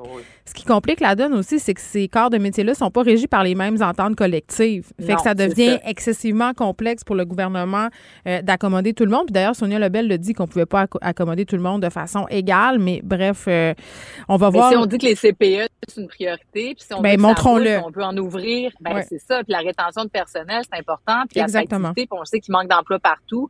Donc, euh, si tu fais 20 euh, mm. pièces à la SAQ, ben je pense que, tu sais, en tout cas, bref. Ça faisait longtemps qu'on n'avait pas parlé du troisième lien, donc je me suis dit qu'aujourd'hui, bon, il se passait des nouvelles affaires dans ce dossier-là, donc on avait une bonne excuse euh, pour y aller. le fait, bon, il y a toute une histoire de plantage d'arbres, mais Bonardel qui dit que ça serait carboneutre, elle si, je veux dire, Sérieusement, là. Ben c'est ça. sais, le troisième lien, là, c'est vraiment le talon d'Achille euh, de la CAQ. Ils vont traîner ça pendant les élections. Ça va être un dossier là, qui, qui fait réagir. À mm. l'époque, les libéraux, il y avait le Mont Offord, on parlait de ça. D'ailleurs, les CPE à l'époque. Là, le troisième lien, tout le monde peut avoir une opinion là-dessus. C'est facile, c'est un tunnel. Réalité, ça fait pas de sens. 10 milliards de dollars, le plus gros tunnelier au monde. Et là, on essaie de nous faire croire que ça va être écologique, c'est carboneutre à un moment donné, ça marche pas. Il y a pratiquement pas de transport collectif sur le. Si déjà il y avait un tramway ou je ne sais pas quoi, là, euh, ça fait vraiment aucun sens. Et là, donc moi, je trouve que la CAQ s'enfonce. Puis le ministre Bonardel, ben, c'est sûr que là, il doit aller. Euh, lui, il est pogné euh, pour y aller avec sa pancarte puis son combat. Là. Ben, c'est ça. à un moment donné, arrêtez juste d'en parler, là, puis c'est tout, là. Marc-André? Non, mais c'est quand même, c'est quand même, ce qui moi, ce qui me fascine avec le, dossier du troisième lien, c'est que euh, tout le monde, là, comme nous, là, qui analyse euh, la, sphère politique, la sphère euh, affaires publiques, c'est que c'est comme si les critères des gens étaient beaucoup plus élevés par rapport au troisième lien que tous les autres projets qui existent au Québec. Ici, à Gatineau, on parle d'un sixième lien. Également, il y a un projet de tramway. Le projet de tramway à Québec. Pourquoi tu penses? Est-ce que c'est parce que c'est à Québec? Ben, je sais pas parce que c'est à Québec. C'est parce que c'est un... moi, ça me fait penser un peu à GNL à Saguenay. Mm-hmm. Euh, c'est comme ça devient emblématique. Puis là, on parle de tout ça. Puis là, c'est comme. Moi, ça me dérange pas. Si on veut faire le procès du troisième lien, moi, je suis pour un troisième lien. Est-ce que le tunnel, c'est la meilleure option? Ça, j'ai encore, je suis pas convaincu à 100% mais est-ce que ça prend un troisième lien à Québec? Oui, quand je dis ce matin dans les médias que euh, le, le, pont à la porte, il y a des travaux majeurs. Ouais. c'est un des deux liens qui existent actuellement. Je me dis, ça prend un troisième lien. Est-ce que c'est le meilleur projet du monde entier? Je suis pas prêt à dire que oui, mais présentement, c'est que nos critères sont tellement plus élevés par rapport au troisième lien. Moi, j'utilise l'autoroute 30, là, des fois quand je me déplace euh, oui, puis tu sais, euh, Marc-André, l'argument, là, ben c'est ça, l'argument de dire, ben là, moi, pourquoi je paierais ça? Euh, j'habite pas à Québec, c'est parce que tout le monde paye les infrastructures de tout le monde. C'est comme ça que ça marche. exact. Moi, le, le, REM de l'Est, le REM de l'Ouest, le REM du Centre, le, le, REM du Sud, je le paye, tu sais, je le prendrai pas souvent dans ma vie, là, puis je le paye, là. Oui, mais, attendez, là. Non, non, non. On parle, non, non, mais le REM, c'est parce que c'est quand même Montréal où est-ce qu'il vit, tu sais, il y a 2 ah, millions de personnes qui vivent. Ah, non, mais Marc-André, il y a 2 millions de personnes, il y a 2 millions de personnes euh, qui vivent ici. Fait qu'à un moment donné, une ville, avec cette densité-là, doit avoir pas, là. Est-ce que le troisième lien, c'est nécessaire? Mais ici, tu viens exactement de, tu viens exactement d'écrire, oui, Montréal, c'est la métropole. Oui, Montréal, il y a 2 millions de personnes. Mais il y a beaucoup de monde qui vivent à Québec aussi, là. oui, mais il n'y a pas 2 millions de personnes qui vont utiliser le troisième lien, là. Les, même en termes de densité, le maire de la bombe a fait la démonstration qu'il n'y a pas beaucoup de monde qui va prendre ce lien-là, tu sais. Donc oui, les quelques personnes qui en ben, ont C'est peut-être que le projet est trop cher parce qu'il est mal ben, costé, c'est un mauvais projet, tu sais, c'est ça. Mais... Exactement. Ouais, mais là on peut pas dire, on peut pas dire. Ça veut pas dire qu'ils n'en ont pas besoin d'un lien, tu l'as dit, Marc-André. Montréal, Montréal, si vous avez, si besoin d'un REM à Montréal, Parfait, c'est la métropole, mais est-ce qu'on passe autant de temps à parler des projets? Puis là, M. Legault, il a rencontré Mme Plante, puis il était là, puis là, pour tel projet, on est prêt à mettre plus d'argent, puis plus d'argent pour le tramway à Québec, puis, mais à un moment il y a aussi, si on chiale que, le troisième lien coûte trop cher, ben là, il faut regarder aussi les autres projets. Moi, ce que je non, demande, c'est qu'on regarde les mêmes projets de la même façon et qu'on les analyse, un bon les critique de la même façon. Ouais, mais le troisième, le, tramway de Québec, euh, tu sais, moi j'applaudis le troisième, euh, le tramway de Québec. Ça, c'est un projet moderne qui s'inscrit justement dans cette idée de lutter contre les GES. C'est un moyen alternatif à l'auto solo. Ça va coûter 6, 7, 8 milliards. Moi, s'il y a des, moi, je, suis d'accord avec l'idée qu'il faut qu'on paye la facture puis on va le payer collectivement. C'est juste que le troisième lien, ben, à l'heure actuelle, on n'a pas la démonstration que c'est vraiment nécessaire ben au que ça a et aux conséquences environnementales que ça va avoir sur l'étalement urbain, etc. Tu peux, tu peux pas dire, moi, le tramway à Québec, il coûtera 6-7 milliards, deux fois plus que le projet qu'on a déposé. Ça, je suis prêt à le payer. Mais là, pour un autre, un autre projet, OK, qui soit un troisième lien, peu importe, ben là, si, il coûte 7, 8, 9, 10, ben là, ça, c'est trop. Mais le tramway, est-ce qu'il va desservir les gens qui habitent euh, en banlieue de Québec? Ben, initialement, il y avait une idée à un moment donné. Mais non, de connecter ben, les choses. Ben, non, le 3, le projet 3.3, là, c'est Rive-Nord seulement de Québec. Là, c'est Québec-Québec. Là, les gens de, les gens de Lévis puis de, de Charny, là, d'autres bords, ils seront pas en tramway, là. Tu sais, oui, il va peut-être avoir des interconnexions avec des autobus, des ci, des ça. Mais présentement, c'est pas ça le projet. Fait que, tu sais, moi, c'est juste ça. Je veux dire, à un moment donné, c'est rendu le troisième lien, c'est rendu emblématique. C'est des partis comme Québec solidaire. Mais le, le... En tout cas, moi, j'ai hâte, euh, j'ai hâte d'avoir le sketch du bye-bye. Clairement, c'est clair euh, qu'il va en avoir un. OK, l'inflation euh, qui préoccupe à Québec et à Ottawa, Marc-André. Oui, effectivement, on va le voir plus tard cet après-midi avec la mise à jour économique. Également, on l'a vu hier, les conservateurs ont joué également, ont fait un jeu de mots juste inflation, juste ah, inflation. pour Justin Trudeau? Pour Justin Trudeau. C'est quand même assez habile. Ils se sont amusés là-dessus. Et, la réponse de M. Trudeau était quand même faible. Hein, c'est de dire les garderies. Euh, je comprends. Tu lui dit, ben moi j'ai un plan. Quand se poser des questions sur l'inflation, ta réponse est les garderies, euh, entre autres. Euh, oui, c'est fun, tout le avoir des garderies à, à bas prix, c'est le plan que le gouvernement a fait, mais ça reste néanmoins que les garderies puis l'habitation, ben moi je trouve que même si j'ai déjà ma maison, puis même si je suis en CPE, euh, ben je paye pareil plus cher ma bouffe, mon essence, euh, les travaux euh, qu'on est obligé de faire pour rénover ma maison sous un dégât d'eau. tu sais, je veux dire, à Mané, c'est ça la réalité. Et là, les gouvernements ont un peu de la misère, justement. Ça va, être le fun de voir dans la mise à jour économique de, du ministre Girard cet après-midi comment ils vont pouvoir un peu là, être capables de, de, le coût de la vie. Hein, M. Legault disait, le coût de la vie, on peut s'attendre peut-être, là, et ça, je pense qu'ils ont déjà télégraphié, pour les parents qui n'ont pas accès au CPE, de baisser les coûts pour euh, ceux qui sont en milieu familial ou non subventionné ou en milieu privé. Donc, euh, ça va être intéressant parce que je pense que ça va être l'enjeu de la euh, de l'enjeu de 2022, ça va être l'inflation encore. On voit les coûts augmentent. On a vu hier hein, que les, États-Unis imposent, vont imposer des tarifs supplémentaires sur le bois d'œuvre. Fait que ça également, ça va avoir un impact aussi euh, sur nos industries, ça va avoir un impact sur le marché ici du bois d'œuvre, donc des matériaux qui sont super importants pour la construction, par exemple. Donc, euh, malheureusement, c'est pas rose dans ce côté-là. Puis les gouvernements, ils ont certains leviers, euh, mais les leviers qu'ils ont, c'est par rapport à contrer leurs dépenses, puis les tarifs qu'ils nous imposent en termes d'impôts, de taxes et tout ça. Puis ça, c'est les gouvernements sont plutôt frileux habituellement d'aller se couper là, des sources de revenus comme ça. Elsie? Mais en fait, euh, moi, je, je m'intéresse beaucoup au mini budget là, qui est de M. Girard cet après-midi. Donc, ça va être euh, intéressant de regarder la dette du Québec, le déficit, donc euh, en lien avec mm-hmm. évidemment la, la COVID-19.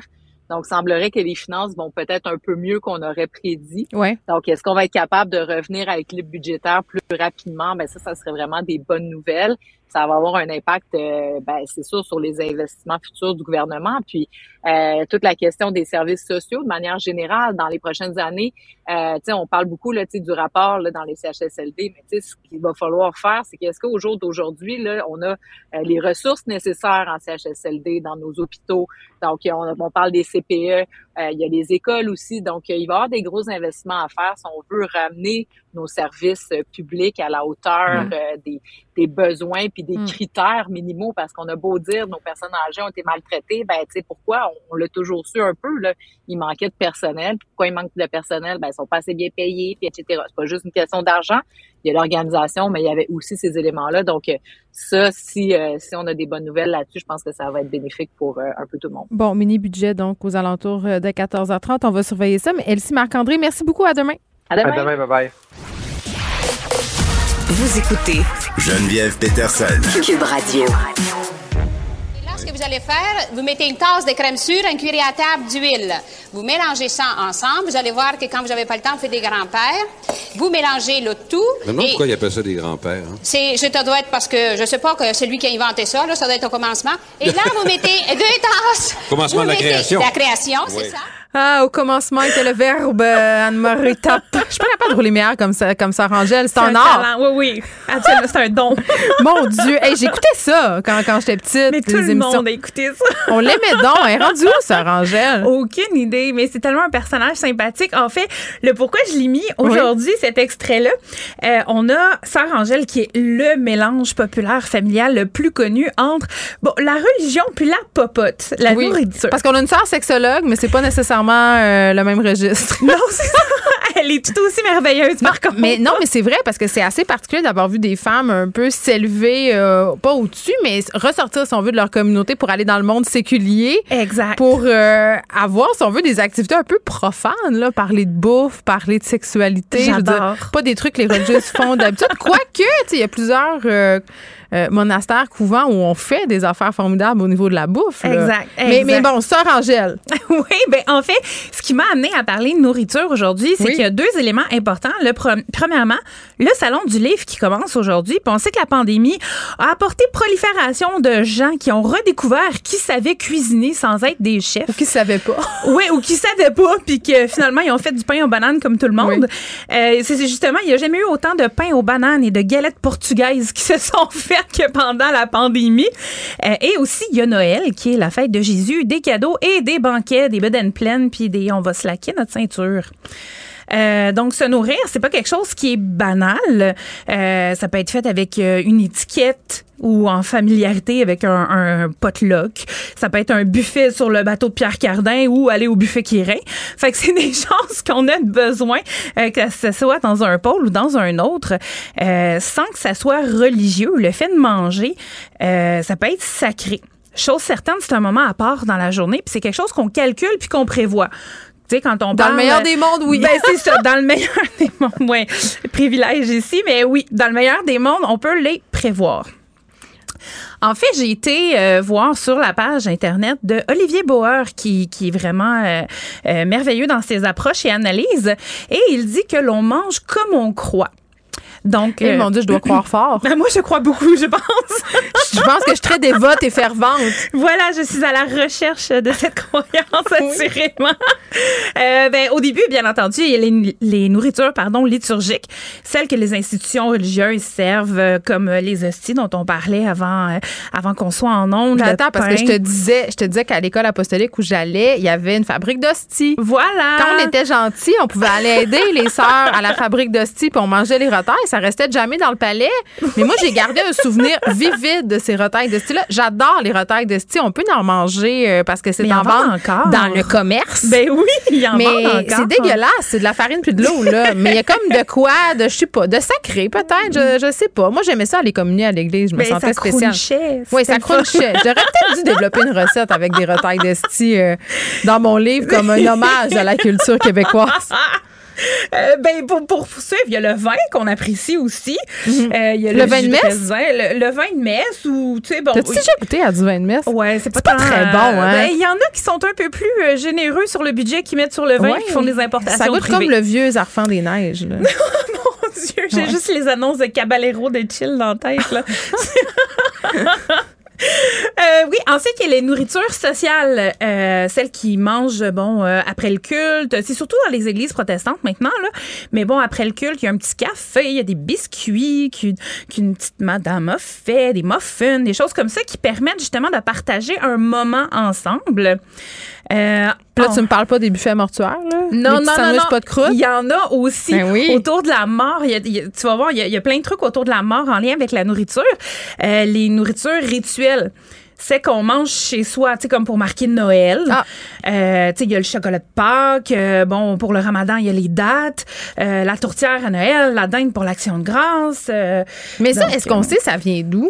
Tu sais, le fait qu'on mange telle ou telle chose. Par exemple, la dinde de l'action de grâce, là, c'est-tu? Je- Moi, j'ai aucune idée. Il faudrait remonter Il y a- ou faire une petite recherche Il y en a beaucoup. Ouais. Aujourd'hui, c'est le Thanksgiving américain Ouais. en plus.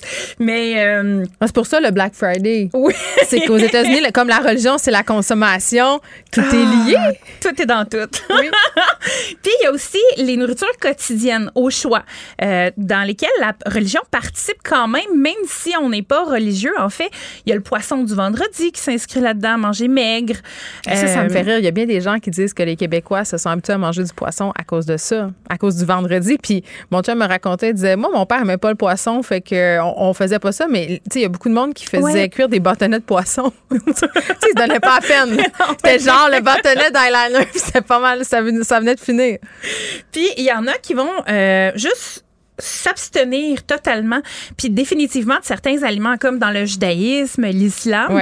D'autres vont euh, manger, bon, euh, certains aliments, on ne pas les manger en fonction des jours de la semaine ou des périodes de l'année, comme dans le catholicisme ou l'orthodoxie. Euh, il y en a d'autres encore, comme dans le protestantisme, qui vont revendiquer le fait d'avoir le droit de manger tout ce qu'ils veulent. mais bon Qu'est-ce que tu veux dire? Comme à tout temps de l'année en tout ben en fait c'est dans le, protestantisme tu peux manger tu sais t'as pas à manger halal ou kachar ah, ok ou des ouais, choses je comprends comme ce que tu veux dire. C'est juste qu'il faut pas tomber dans l'excès. Faut le faire de manière modérée. Définir excès là ouais c'est ça. Si t'es malade à la fin ou si ça te fait prendre des décisions comme un peu avec le vin là, si ça te fait prendre des décisions que t'aurais pas pris autrement. Oui. Donc euh, par exemple protestant et catholique il y en a un qui prône le fait de manger toute l'année mais modérément le protestantisme. Et il y a aussi le euh, catholicisme qui prône un carême juste après le Mardi Gras puis avant les festivités de Pâques. C'est bon pour le foie, ça. Donc, en fait, c'est des gros euh, up and down pour le foie. Puis en même temps, ça concorde avec le temps de l'année où la nourriture est moins facile à trouver.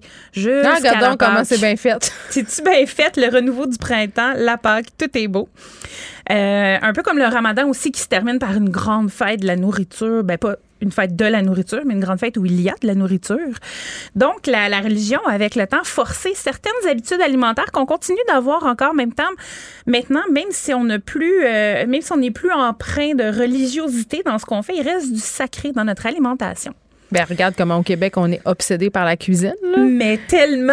non mais c'est vrai, toutes les conversations importantes ont lieu dans une cuisine. On est beaucoup sur le partage des repas, puis le moment du souper comme étant sacré. Tu sais comment c'est galvaudé de dire ça, mais tu sais à, à, combien de reprises t'as entendu des gens dire ah ben moi manger avec ceux que j'aime c'est vraiment euh, important, c'est un mm-hmm. rituel. Puis je pense que euh, par rapport à Noël l'an passé, c'est ce qui nous a le plus manqué. Là, Si tu me demandes ou si tu demandes aux gens ce qu'on aime le plus dans la période des fêtes, c'est manger en famille. Ben Souvent, ça ressort. Oui, c'est Donc, il y a quelque chose là, un, temps en dehors du temps. Là. Ben, exactement. C'est du sacré dans du profane. Puis je parlais de ça avec quelqu'un cette semaine.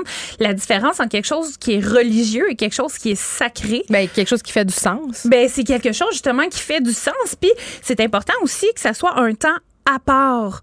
Donc, euh, un moment C'est pour ça qu'on mange pas euh, du cassoulet 28 fois par année. Non, c'est pas juste à cause qu'on mourrait tous d'une crise cardiaque. C'est aussi parce que si tu fais le party quatre fois semaine, ça vient moins le fun que le faire une fois. Oui, c'est ça. Faut que ça soit particulier. C'est pas spécial. C'est plus spécial. Exactement. C'est un temps vraiment à part. T'en as-tu, toi, des, euh, des trucs de manger que tu fais sporadiquement puis qui ont une signification comme ça puis tu te dis, bon, là, c'est le temps de l'année où je prépare telle ou telle affaire?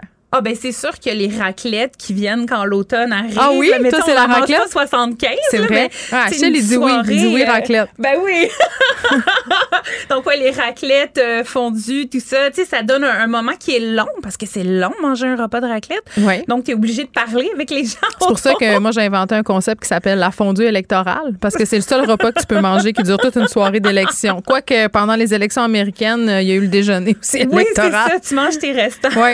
Mais c'est intéressant c'est vrai que c'est de la nourriture non pas rituelle, mais qui est très, très liée à des temps de l'année. Moi, je sais qu'à Noël, je fais des beignes. C'est impossible. Il faut que je fasse des beignes. Mes enfants attendent ça. Les beignes de ma mère, c'est important. Ma mère, c'était d'autres choses. Ma mère fait des gros, là, ça prend pas. c'est délicieux. Non, mais on a tous mais les tartelettes au beurre. Moi, ma mère a fait des tartelettes au beurre. Comme des natas? il faut qu'elle les fasse. Euh, un peu. C'est vraiment tout petit, tout petit. Puis en tout cas, voilà. Mais avoue qu'il y a des skills autour de ces euh, recettes-là qui sont, qui sont euh, ben, rituelles et spéciaux. Des, des, des ingrédients qu'on mettrait pas ensemble d'habitude, là, puis qu'on même qu'on jugerait. Là. Puis là, c'est sûr qu'il y a des gens qui vont se reconnaître à la maison. Tu sais, les petits roulés là, de pain blanc, là, t'enlèves la croûte, tu mets du fromage, tu roules ça, tu mets dans le four à broil. Là. Je veux dire, jamais viendra à l'idée de me faire ça, mettons, un 25 novembre. Là. Mais oh dans le temps des fêtes, si tu me sers ça, là, je suis heureuse comme un pape. Bon Dieu, les tartes aux suifs, euh, toutes ces affaires-là, tu ah, manges une tarte à colle. Ah. ça, c'est une tarte au raisin pour euh, les profanes. Oui, c'est ça. Donc, il y a quand même une ritualisation autour de la ça nourriture. Ça fait du bien, non? Ben, ça fait du bien, ça sépare, ça, ça devient un temps qui est sacré sans mhm. qu'il soit religieux. Euh, en fait, on parle souvent dans l'histoire de moments sacrés comme ça où on a des repas importants. Il y a le dernier repas de Jésus. ben, il y a Jésus. Oui. en fait, il y a aussi le banquet de Platon. C'est vrai. Le dernier repas de Jésus qu'on célèbre dimanche après dimanche depuis euh, au-dessus de 2000 ans, euh, l'Eucharistie, la Sainte Sainte, la communion, toutes ces choses-là. Euh, il y a la fête des rois qu'on fête aussi. Ça tourne autour de la nourriture souvent, là. Puis les festivités tournent autour de, de, de, la nourriture plus souvent qu'autrement. Puis le fait de manger en groupe, ça apporte à cette communion-là, mm. sans que ça soit religieux, encore une fois. Il y a une affaire que j'ai jamais comprise, puis peut-être que tu vas pouvoir m'expliquer, là, euh, par rapport à un truc de bouffe versus euh, les religions. Les offrandes, là. Tu sais, quand tu vas dans des restos asiatiques ou quand tu vas en Asie, OK? Puis là, je dis ça avec huit paires de gants blancs. Moi, ça me traumatisait de voir toute cette bouffe-là gaspillée alors qu'il y avait du monde qui quêtait à côté puis qui crevait de faim. Puis c'est moi qui comprends rien, là, comme femme occidentale blanche, sûrement, là. Mais il y, a comme quelque chose qui fait pas de sens là-dedans. Un, pourquoi on donne des offrandes de, de vraie bouffe à des divinités? Ben, en fait, c'est que la nourriture est très importante parce qu'elle permet de vivre, pas juste de survivre. Elle permet de vivre et cette nourriture-là n'est jamais perdue. Là. C'est souvent le, la personne qui s'occupe du temps. OK, fait qu'elle n'est pas là à se consomptionner là, pendant que les gens quêtent à côté. Souvent, les gens n'ont pas d'argent pour s'occuper du temple ou quoi que ce soit. Fait qu'ils se font donner ça. Oui, en fait, ça revient à eux parce qu'ils sont les serviteurs de cette divinité-là. OK, ou, OK, OK. Donc, euh, oui, oui, ça arrive Parce que souvent, moi, on voyait euh, ça, puis on était comme, oh my God, tu sais, c'est quand même. euh, C'est pas perdu, ça OK. sera pas Bon, jeté. tu vois, j'étais conne, je savais pas. OK, poursuis, poursuis. On va se coucher conne. niaiseuse. Donc, on le trouve aussi, euh, la nourriture importante dans le dernier repas de Bouddha. Puis c'est tellement important, ce repas-là, qu'il y a des mini-guerres qui se font au sein Ah, pour du vrai? bouddhisme. Ben, tu sais, idéologique parce que euh, il y a comme un mystère autour de ce repas-là parce qu'il reste soi-disant manger du porc, ce qui remettrait toute la notion de végétarisme euh, euh, dans le bouddhisme En en, question, question. ouais. là. Donc, euh, donc voilà. Donc euh, justement, ben vois-tu, c'est là que je voulais te parler de la nourriture sacri- sacrificielle, tu sais qu'on on donne à des idoles.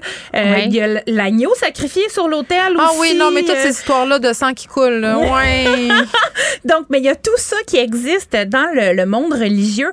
Donc, bien sûr, cette nourriture-là est toujours utilisée par la suite à, à Oui. d'autres fins. Moi, j'avais une personne dans mon entourage qui faisait la fête du mouton, là. Oui, C'était oui, oui. euh, à la fin de l'été, là. Puis elle me rapportait des petits plats, puis il mangeait tout, tout, tout. Dans tout, le bout tout. de Rougemont, ça, je pense. Hein? Ouais, Ouais. et vraiment, j'insiste pour dire qu'il mangeait tout, tout, tout, tout, tout, tout. Oui, oui. Puis j'ai goûté à tout, tout, tout, tout, tout. Mais c'est important, la curiosité. Oui. Je sais pas si j'aurais le courage de. Ouais, ben. Mais, euh, voilà. T'es une très bonne amie. je vais pas, là, pas l'insulter. Mais je suis très curieuse à, à ce niveau-là. Donc, nourriture euh, sacrificielle? Ben oui, c'est ça. Fait en fait, la nourriture se retrouve dans plusieurs étapes de la vie. On baptise euh, les enfants. Ben ah ben il y a un banquet après. Mm. Ça fait toujours partie d'une espèce de communion qu'on a avec les gens qui nous sont proches. Bien Ouais. sûr, quand on, on- on a le, le- le privilège de pouvoir avoir euh, de la nourriture aussi euh, fréquemment et en abondance, Ouais. là, parce que je peux pas, euh, on peut pas parler pour tout le monde. Mais tu sais, euh, toi, moi, plusieurs gens autour de nous, on est, on peut bénéficier de ça. Puis euh, justement, la nourriture est au centre de conversation. On fait des repas d'affaires, on fait des, tu sais, c'est des trucs vraiment particuliers. Puis, euh, en fait, quoi qu'il en soit, pour, pour, pour toi, pour moi, pour les gens qui nous écoutent, euh, il faut consommer de la littérature culinaire pour avoir des, des trucs, passer un moment, ne serait-ce que pendant que tu fais à manger, ça peut devenir un moment sacré. Tu prends une petite coupe de vin, tu mets de la musique, ça devient un moment qui est à toi. Fait que ça devient le fun. Hey, Puis- ça pogne euh, ton sujet, Gab. J'ai des Ah ouais? auditeurs qui m'écrivent euh, pour me parler de leur rituel de bouffe. Euh, Yeah! On me dit dans le temps des fêtes, sucre à crème, carré. Ben Il y a un oui. auditeur qui me dit, Steve, il me dit, le vendredi saint, chez nous, on mangeait pas de viande. À minuit, on se commandait de la pizza. Wow! C'est comme Moi, je note juste le fait que t'es capable d'attendre jusqu'à minuit pour manger. là. Comme bravo, Steve. On respecte une règle, puis on se colle la pizza. J'a- J'adore la Mais il y, aurait une thèse de doctorat à faire euh, sur la chose suivante, puis on va se laisser là-dessus. Pourquoi, dans nos rites catholiques, genre mariage, funérailles, Uh-huh. baptême, la petite maudite, sandwich, Sandwich, pas de croûte, coupé en triangle. on se laisse là-dessus. Merci Anne-Marie. Merci. Geneviève Peterson. Elle est aussi passionnée quand elle parle de religion que de littérature. Elle saisit tous les enjeux et en parle ouvertement. Vous écoutez Geneviève Peterson. Bon, après m'être vraiment donné faim avec Gabriel Caron, on va parler euh, des bijoux de Kim Kardashian avec Gabriel Caron. Salut, Gab. Salut! Bon, je parlais euh, de bouffe avec Anne-Marie Tapp, puis là, depuis ce temps-là, mon, mon ventre gargouille, on s'en peut plus. Euh, Écoute, j'avais écouté une entrevue avec David Letterman, euh, une entrevue euh, qu'il a fait avec Kim Kardashian où elle racontait le vol de bijoux dont elle a fait l'objet à Mhm. Paris back in the day. Ça m'avait vraiment traumatisé comme entrevue parce que euh, c'est un vol quand même qui s'est déroulé de façon assez particulière. Là, il y a 12 personnes qui sont accusées dans le cadre de cette affaire-là, mais raconte un peu ce qui s'est passé. Ben oui, donc pour nous replonger dans l'histoire, ça s'est passé en 2016 dans un hôtel de Paris. Donc Kim Kardashian est là avec son mari de l'époque, euh, Kanye West, et avec sa sœur aussi, Kourtney Kardashian. Euh, à un certain moment, elle se retrouve seule à l'hôtel et il y a cinq individus qui sont rentrés dans sa chambre, qui l'ont euh, ligotée. Oui, c'est et ça, à là. la oui, oui, elle a été ligotée. Elle le raconte, si tu as vu l'entrevue avec David Letterman, elle y va dans les détails. Là. Donc, il y avait du duct tape, des tie wraps, des menottes. Il était très Elle bien eu- préparé, là. Oui, oui, oui. C'était pas juste euh, un petit moment impulsif qu'ils ont eu. Ils se sont dit, mon Dieu, on va rentrer là. Il était Elle était aussi avec le concierge de l'hôtel qui a lui aussi été séquestré. Tout ça s'est passé à la pointe des fusils et les voleurs sont partis avec des bijoux d'une valeur de 10 millions de dollars. Des petits bijoux, c'était pas des petits bijoux du Ardennes, là. Hein? Non, non, non, non, non. euh, ça... Il n'y avait pas de best friend euh, dans tout ça. Là, c'était vraiment euh, euh, des, des bijoux d'une valeur. euh, on n'a pas ça chez nous habituellement. Et là, presque cinq ans plus tard, ben, on apprend que la bande a finalement été arrêtée et vont être traduits en justice. Bon, puis là, c'est tout? Ben, en fait, non, parce que euh, euh, là, il y a plein de chefs d'accusation qui pleuvent contre eux. Bon, c'est évidemment, ça qu'on veut savoir. On veut le dirt. vol à main armée commis en bande organisée, enlèvement, séquestration, association de malfaiteurs. Mais moi, ce que je trouvais intéressant dans tout ça, puis et épeurant, je te dire, là, c'est que euh, ça faisait deux ans qu'ils préparaient ce coup-là. Et ils ont réussi à faire euh, ce tour de force, là, parce qu'on va se dire, Kim Kardashian, elle se promène pas toute seule dans la vie, là, elle a Non. une équipe de sécurité. Mais à partir de ce moment-là, euh, la sécurité a été sérieusement renforcée autour d'elle. Mais ra- raconte que- comment ils ont fait euh, pour, un, savoir qu'elle avait des bijoux de cette valeur-là, savoir où elle était, euh, l'observer comme ça pendant deux ans. Ben, tout s'est passé via ses réseaux sociaux. Aha! Donc, euh, que ce soit Instagram, euh, Snapchat, qui sont les deux qu'elle utilise le plus fréquemment, ben c'est ça, en fait. Les voleurs euh, on- l'ont suivi, évidemment, ont regardé chacune de ses publications et à cause de Snapchat, ont réussi à savoir qu'à ce moment précis, elle était à tel hôtel, qui avait les bijoux en sa possession et qu'elle était seule. Et moi, là, Geneviève, je sais pas si toi ça fait ça. Moi, je suis pas connue, j'ai pas d'argent et pourtant, ça m'a fait réfléchir les publications des réseaux sociaux. Ben, ça, ça me fait réfléchir quand je l'ai entendu dans son entrevue. Puis je vais te dire ce qui me fait réfléchir euh, tout récemment sur le sujet. Tu sais, on- moi, j'ai toujours un peu des grosses mises en garde, là, du genre, ah, euh, mettez-le pas quand vous partez en vacances, là, des voleurs. Tu sais, là, on est comme un peu, ben oui, ben oui, ben oui, là, tu sais, euh, y a pas de voleurs qui stalkent mon Instagram pour savoir quand est-ce que je m'en vais de chez nous.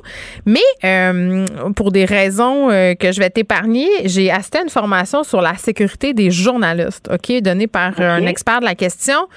Puis, il pointait des petits gestes anodins qu'on fait un peu tous et toutes sans s'en rendre compte euh, à cause des médias sociaux. Par exemple, euh, moi, ça m'arrivait souvent de me taguer à mon gym. Tu sais, là, t'es au gym, tu fais une Ah, photo. ouais. Ben, lui, ce qu'il disait, puis ça vaut pour le commun des mortels, là, une personne qui est mal intentionnée, là, euh, une personne qui veut savoir où est-ce que tu habites, quel type d'auto tu conduis, tu sais, qui veut en savoir plus sur toi, ben là, tu viens de lui dire, mon gym, c'est là. Donc, lui ou elle, tout ce qu'elle a à faire, c'est d'aller attendre, euh, attendre que tu rentres là et te suivre, accumuler plein d'informations, voir ta plaque de voiture. Même chose pour les cafés, se taguer dans le café où tu vas souvent. Euh, tu sais, tu vas me dire, regarde, ça arrive vraiment pas souvent, là, ce type d'affaires-là, mais quand même, c'est des comportements qu'on a euh, insouciants, euh, qu'on a dans le fond pour épater un peu la galerie, flasher qu'on est au gym, montrer notre petit café préféré. Tu sais, ça passe pas de mauvaises intentions, là. Mais non, c'est, exact. Puis on ça m'a fait acquis- réfléchir. Mais on prend aussi pour acquis que nos abonnés n'ont pas de mauvaises intentions, tu sais. Mais Ben, moi, je prends en plus ça pour acquis, dit.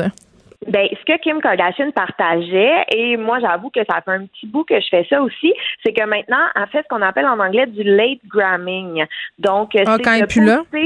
Exact. Poster sur les réseaux sociaux, un, pas nécessairement en temps réel, donc à délai. Donc, si elle est allée à tel café, ben, elle va partager la photo, mais après avoir quitté. Ben, c'est ce qu'il a dit, la personne qui faisait la formation. Donc, maintenant, même si je ne suis loin d'être Kim K, non, mais c'est parce qu'avec toutes euh, les histoires de pandémie puis de menaces qu'on reçoit, là, mm-hmm. on dirait que je me dis qu'on n'est jamais trop prudent. Je, ben exact. C'est pas à prendre à la légère, effectivement.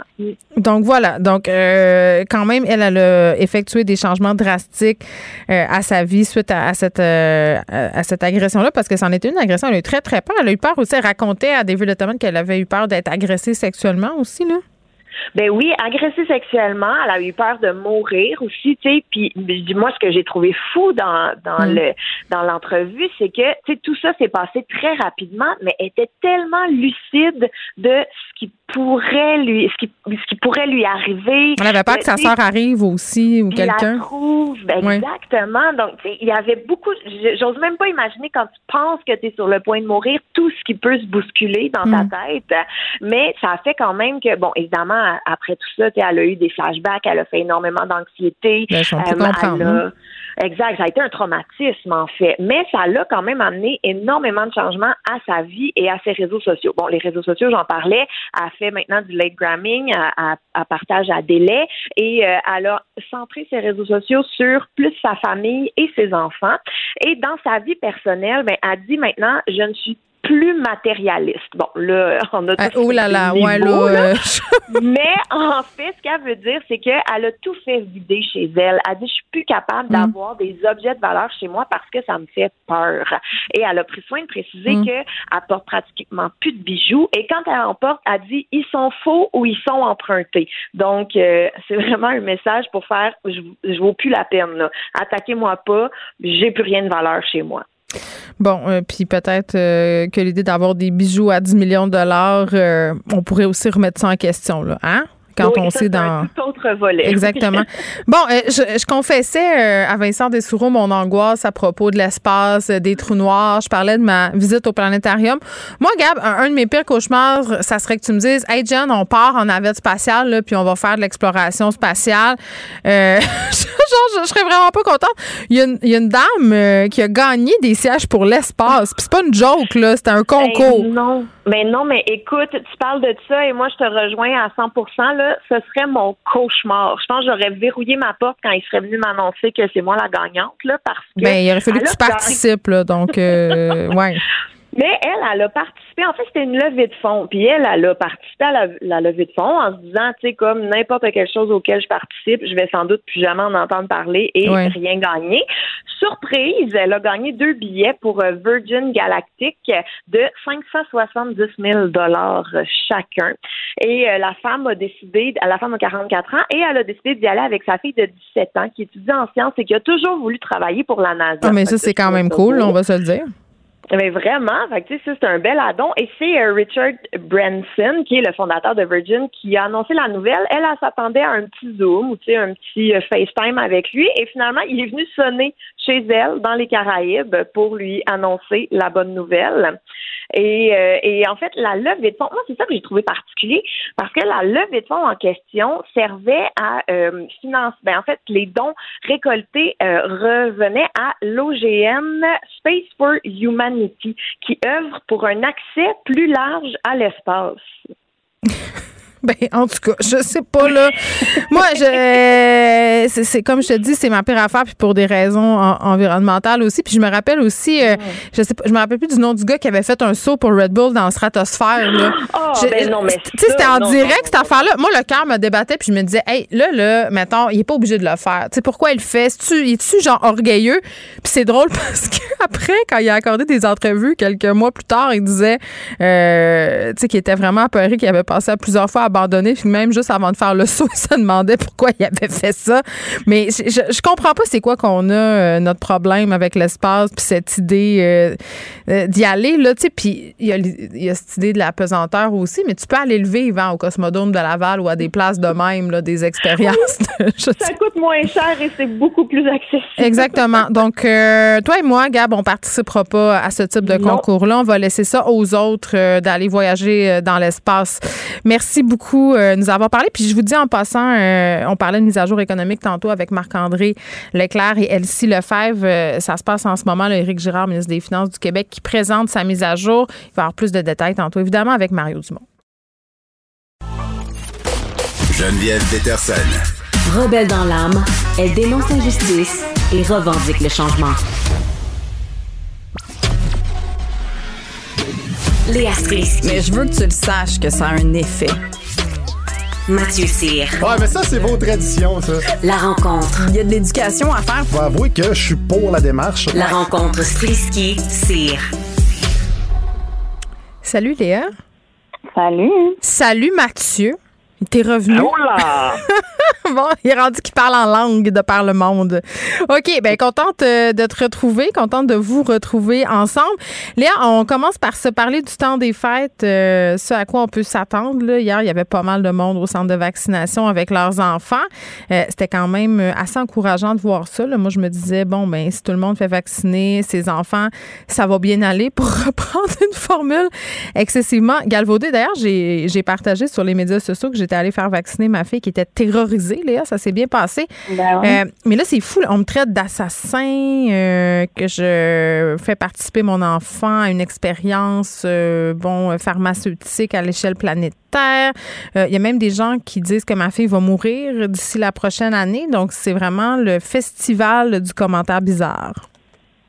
Oui, ben. Bienvenue sur Twitter.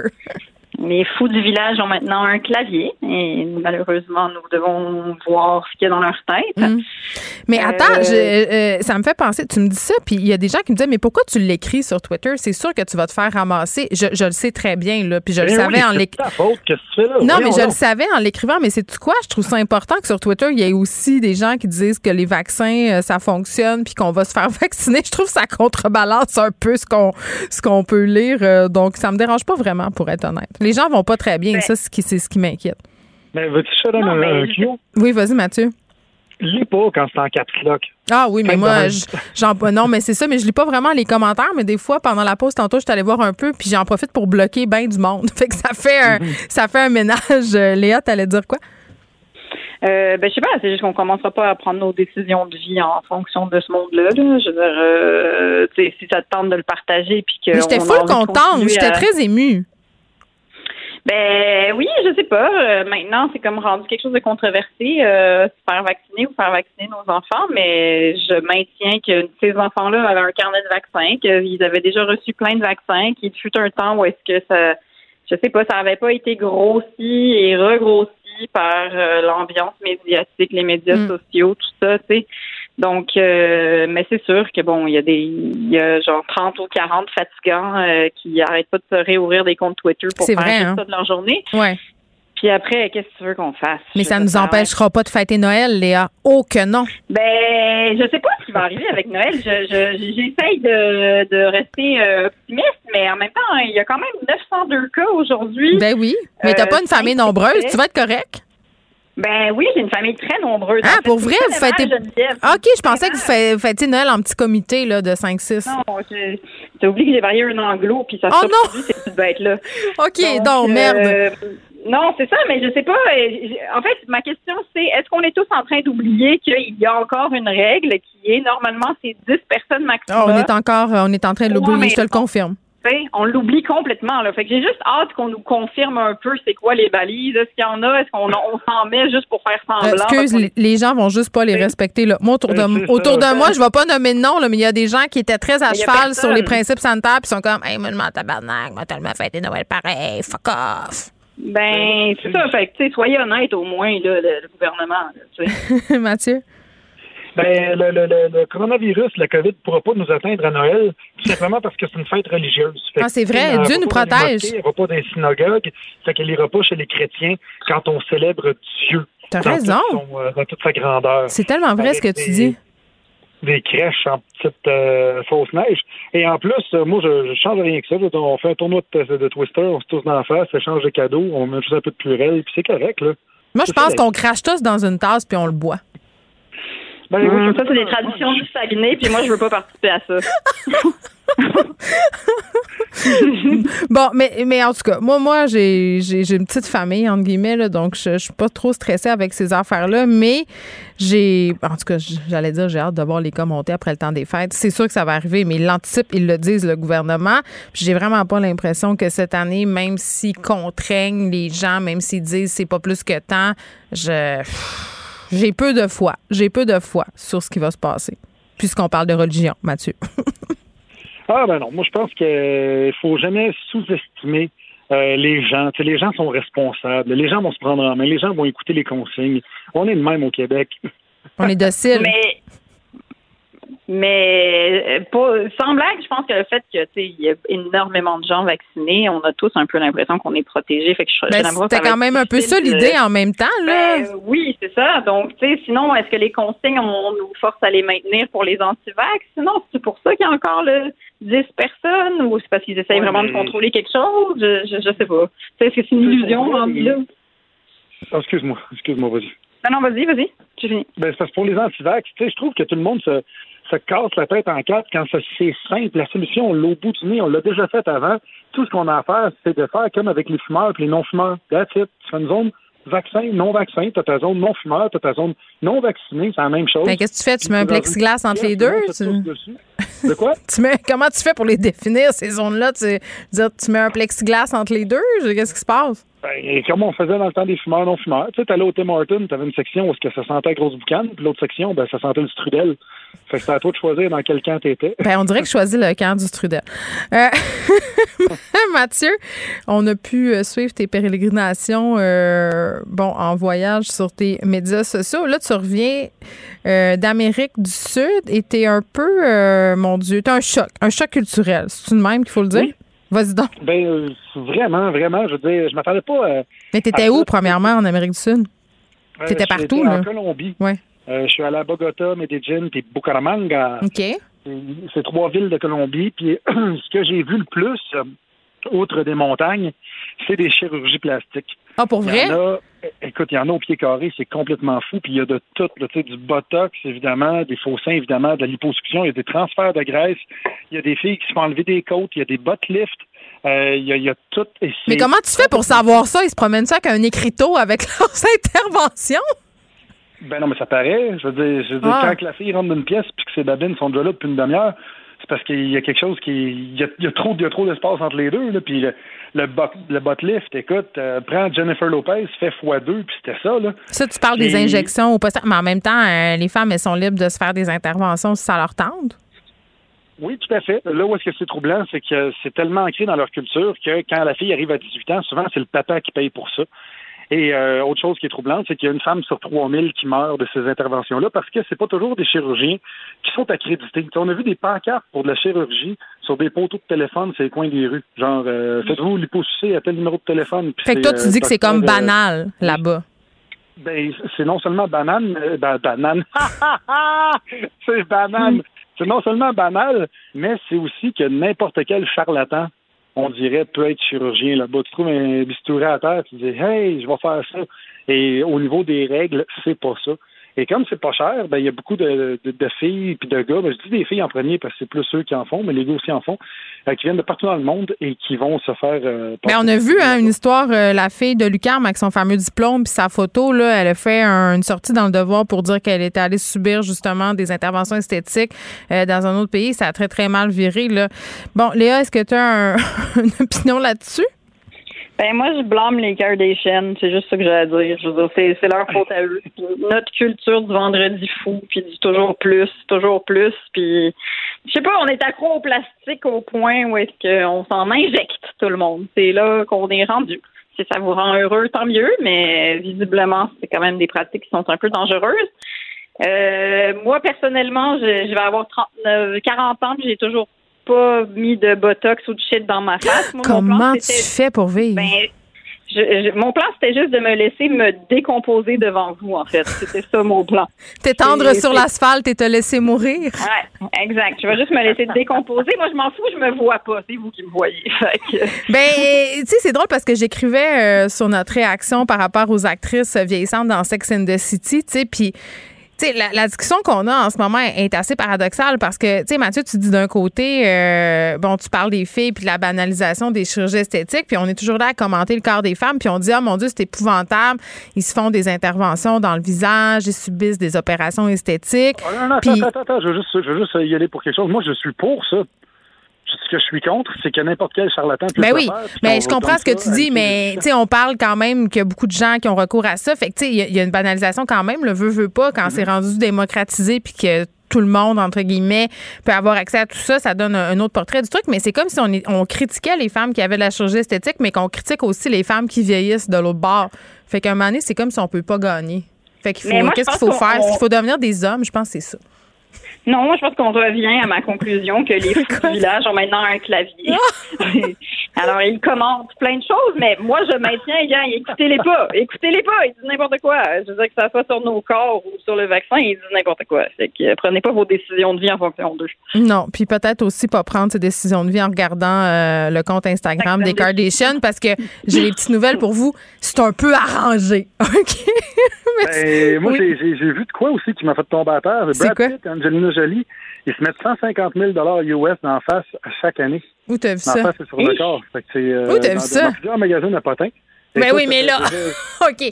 J'ai lu bien des affaires dans, dans les magazines à potins. Là, euh, en tout cas, je sais pas si c'est vrai, mais c'est vrai que ça coûte cher. C'est c'est vrai que ça coûte cher. Euh, moi, j'en fais du Botox, puis j'en fais des fillers, puis j'en fais des injections de lèvres, puis sérieux, là, ça peut monter très, très vite la facture. Fait que je vais vous laisser sur cette information euh, que je fais tout ça, puis vous allez pouvoir aller vous en sentir mal. OK. Bye-bye, Léa. bientôt. Bye-bye, Bye, Mathieu. Bye.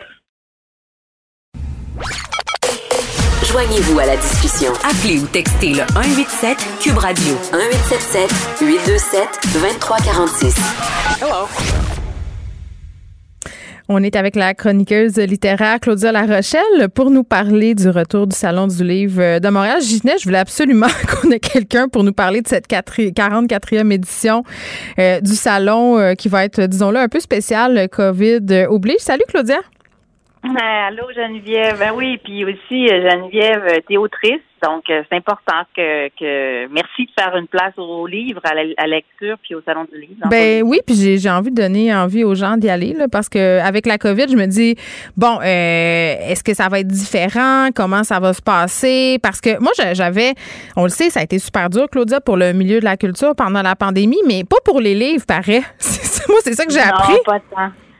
Ben, tu sais, ça a été difficile parce que, ben, comme pour tout le monde, là, je pense, euh, le choc, les proches, il y a eu des décès autour Mhm. des gens, tu sais, toutes ces difficultés-là qu'on connaît liées à la COVID. Bon, c'est vrai que dans le milieu des arts, on est un milieu qui, ça nous a vraiment pris par surprise, là, Mhm. je dis on, euh, les gens du milieu des lettres, puis tout ça, parce qu'on était euh, gâtés. Il y a eu des belles ventes qui se sont faites en ligne. C'est vrai. Et ça, je pense que c'était pas attendu. De un, ça, première affaire, on n'attendait pas ça comme ça.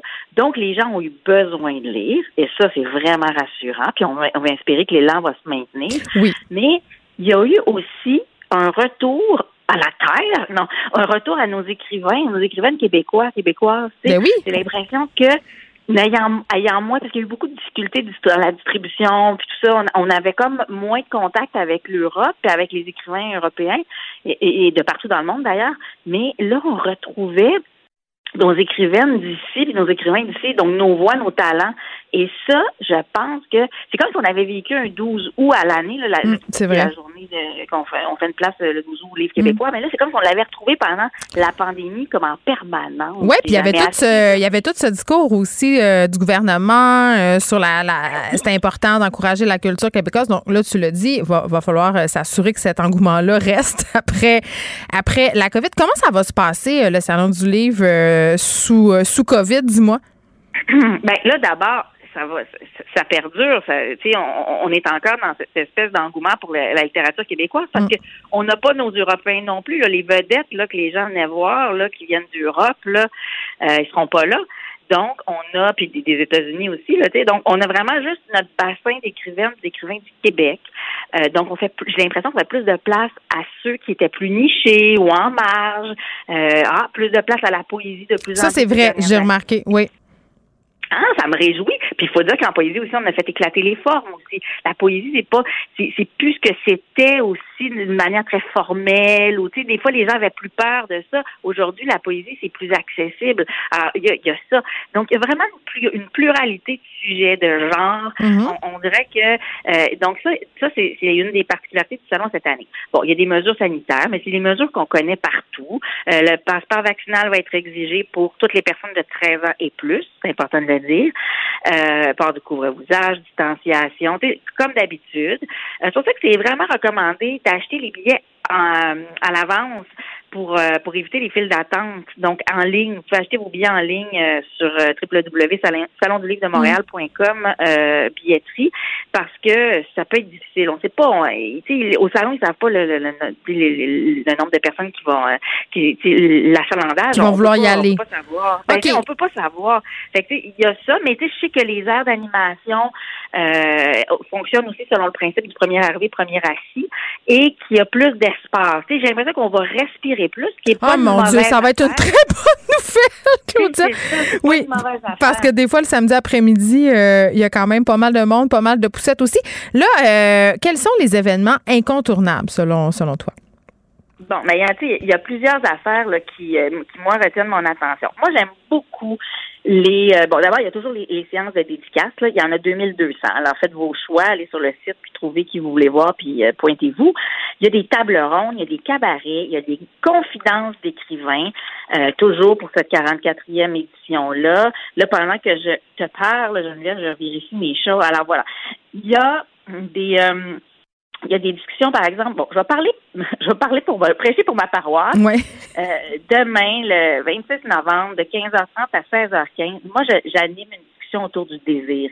C'est une belle discussion, tout ce que le désir peut nous mener à faire avec Chloé Savoie-Bernard, justement, on parlait de poésie, Mhm. Nicolas Lévesque et Maria Mourani. Ça risque d'être bien passionnant. Euh, on a des discussions euh, aussi euh, Vieillir en beauté avec Jocelyne Robert, Louise Portal et Roger. C'est animé par Christine Michaud. Euh, L'amour rend-il aveugle avec India Desjardins, Julie Bouchard et Laura Doyle Péan, animé par Samuel La Rochelle. Euh, euh, on a, euh, attendez un instant, je vais vous dire ça. Ben, la- toutes les animations jeunesse sont formidables. Il y a beaucoup de choses pour les 0 à 5 ans. Il y en a pour les 6 à 9 ans, pour la famille. C'est beaucoup les fins de semaine. Visite guidée du système solaire sans frais avec euh, Pierre Chastenay. Euh, il y Donc, a, on comprend euh, qu'il y, a- qu'il y a des activités euh, pour tous les goûts.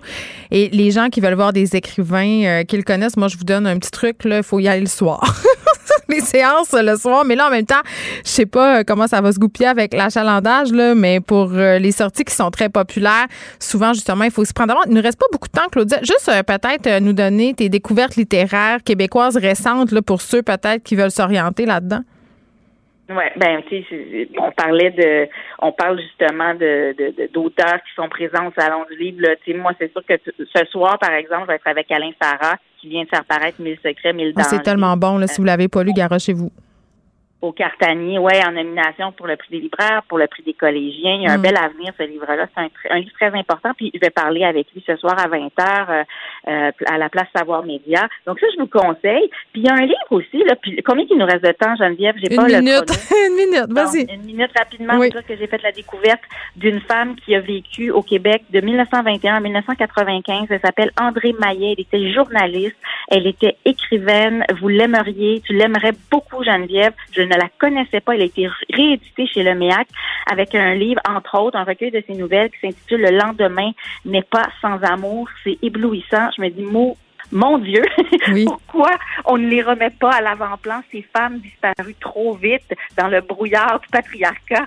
Alors voilà, c'est un titre à lire absolument, euh, selon moi. Elle sera pas présente, évidemment, au Salon du Livre, mais ses livres sont là. seront là. Oui, bon, ben toi, tu seras présente euh, en signature euh, samedi de 10h à 11h30. Moi aussi, je vais être là samedi.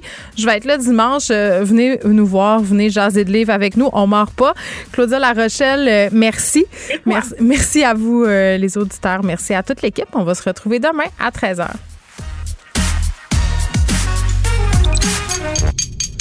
Cube Radio.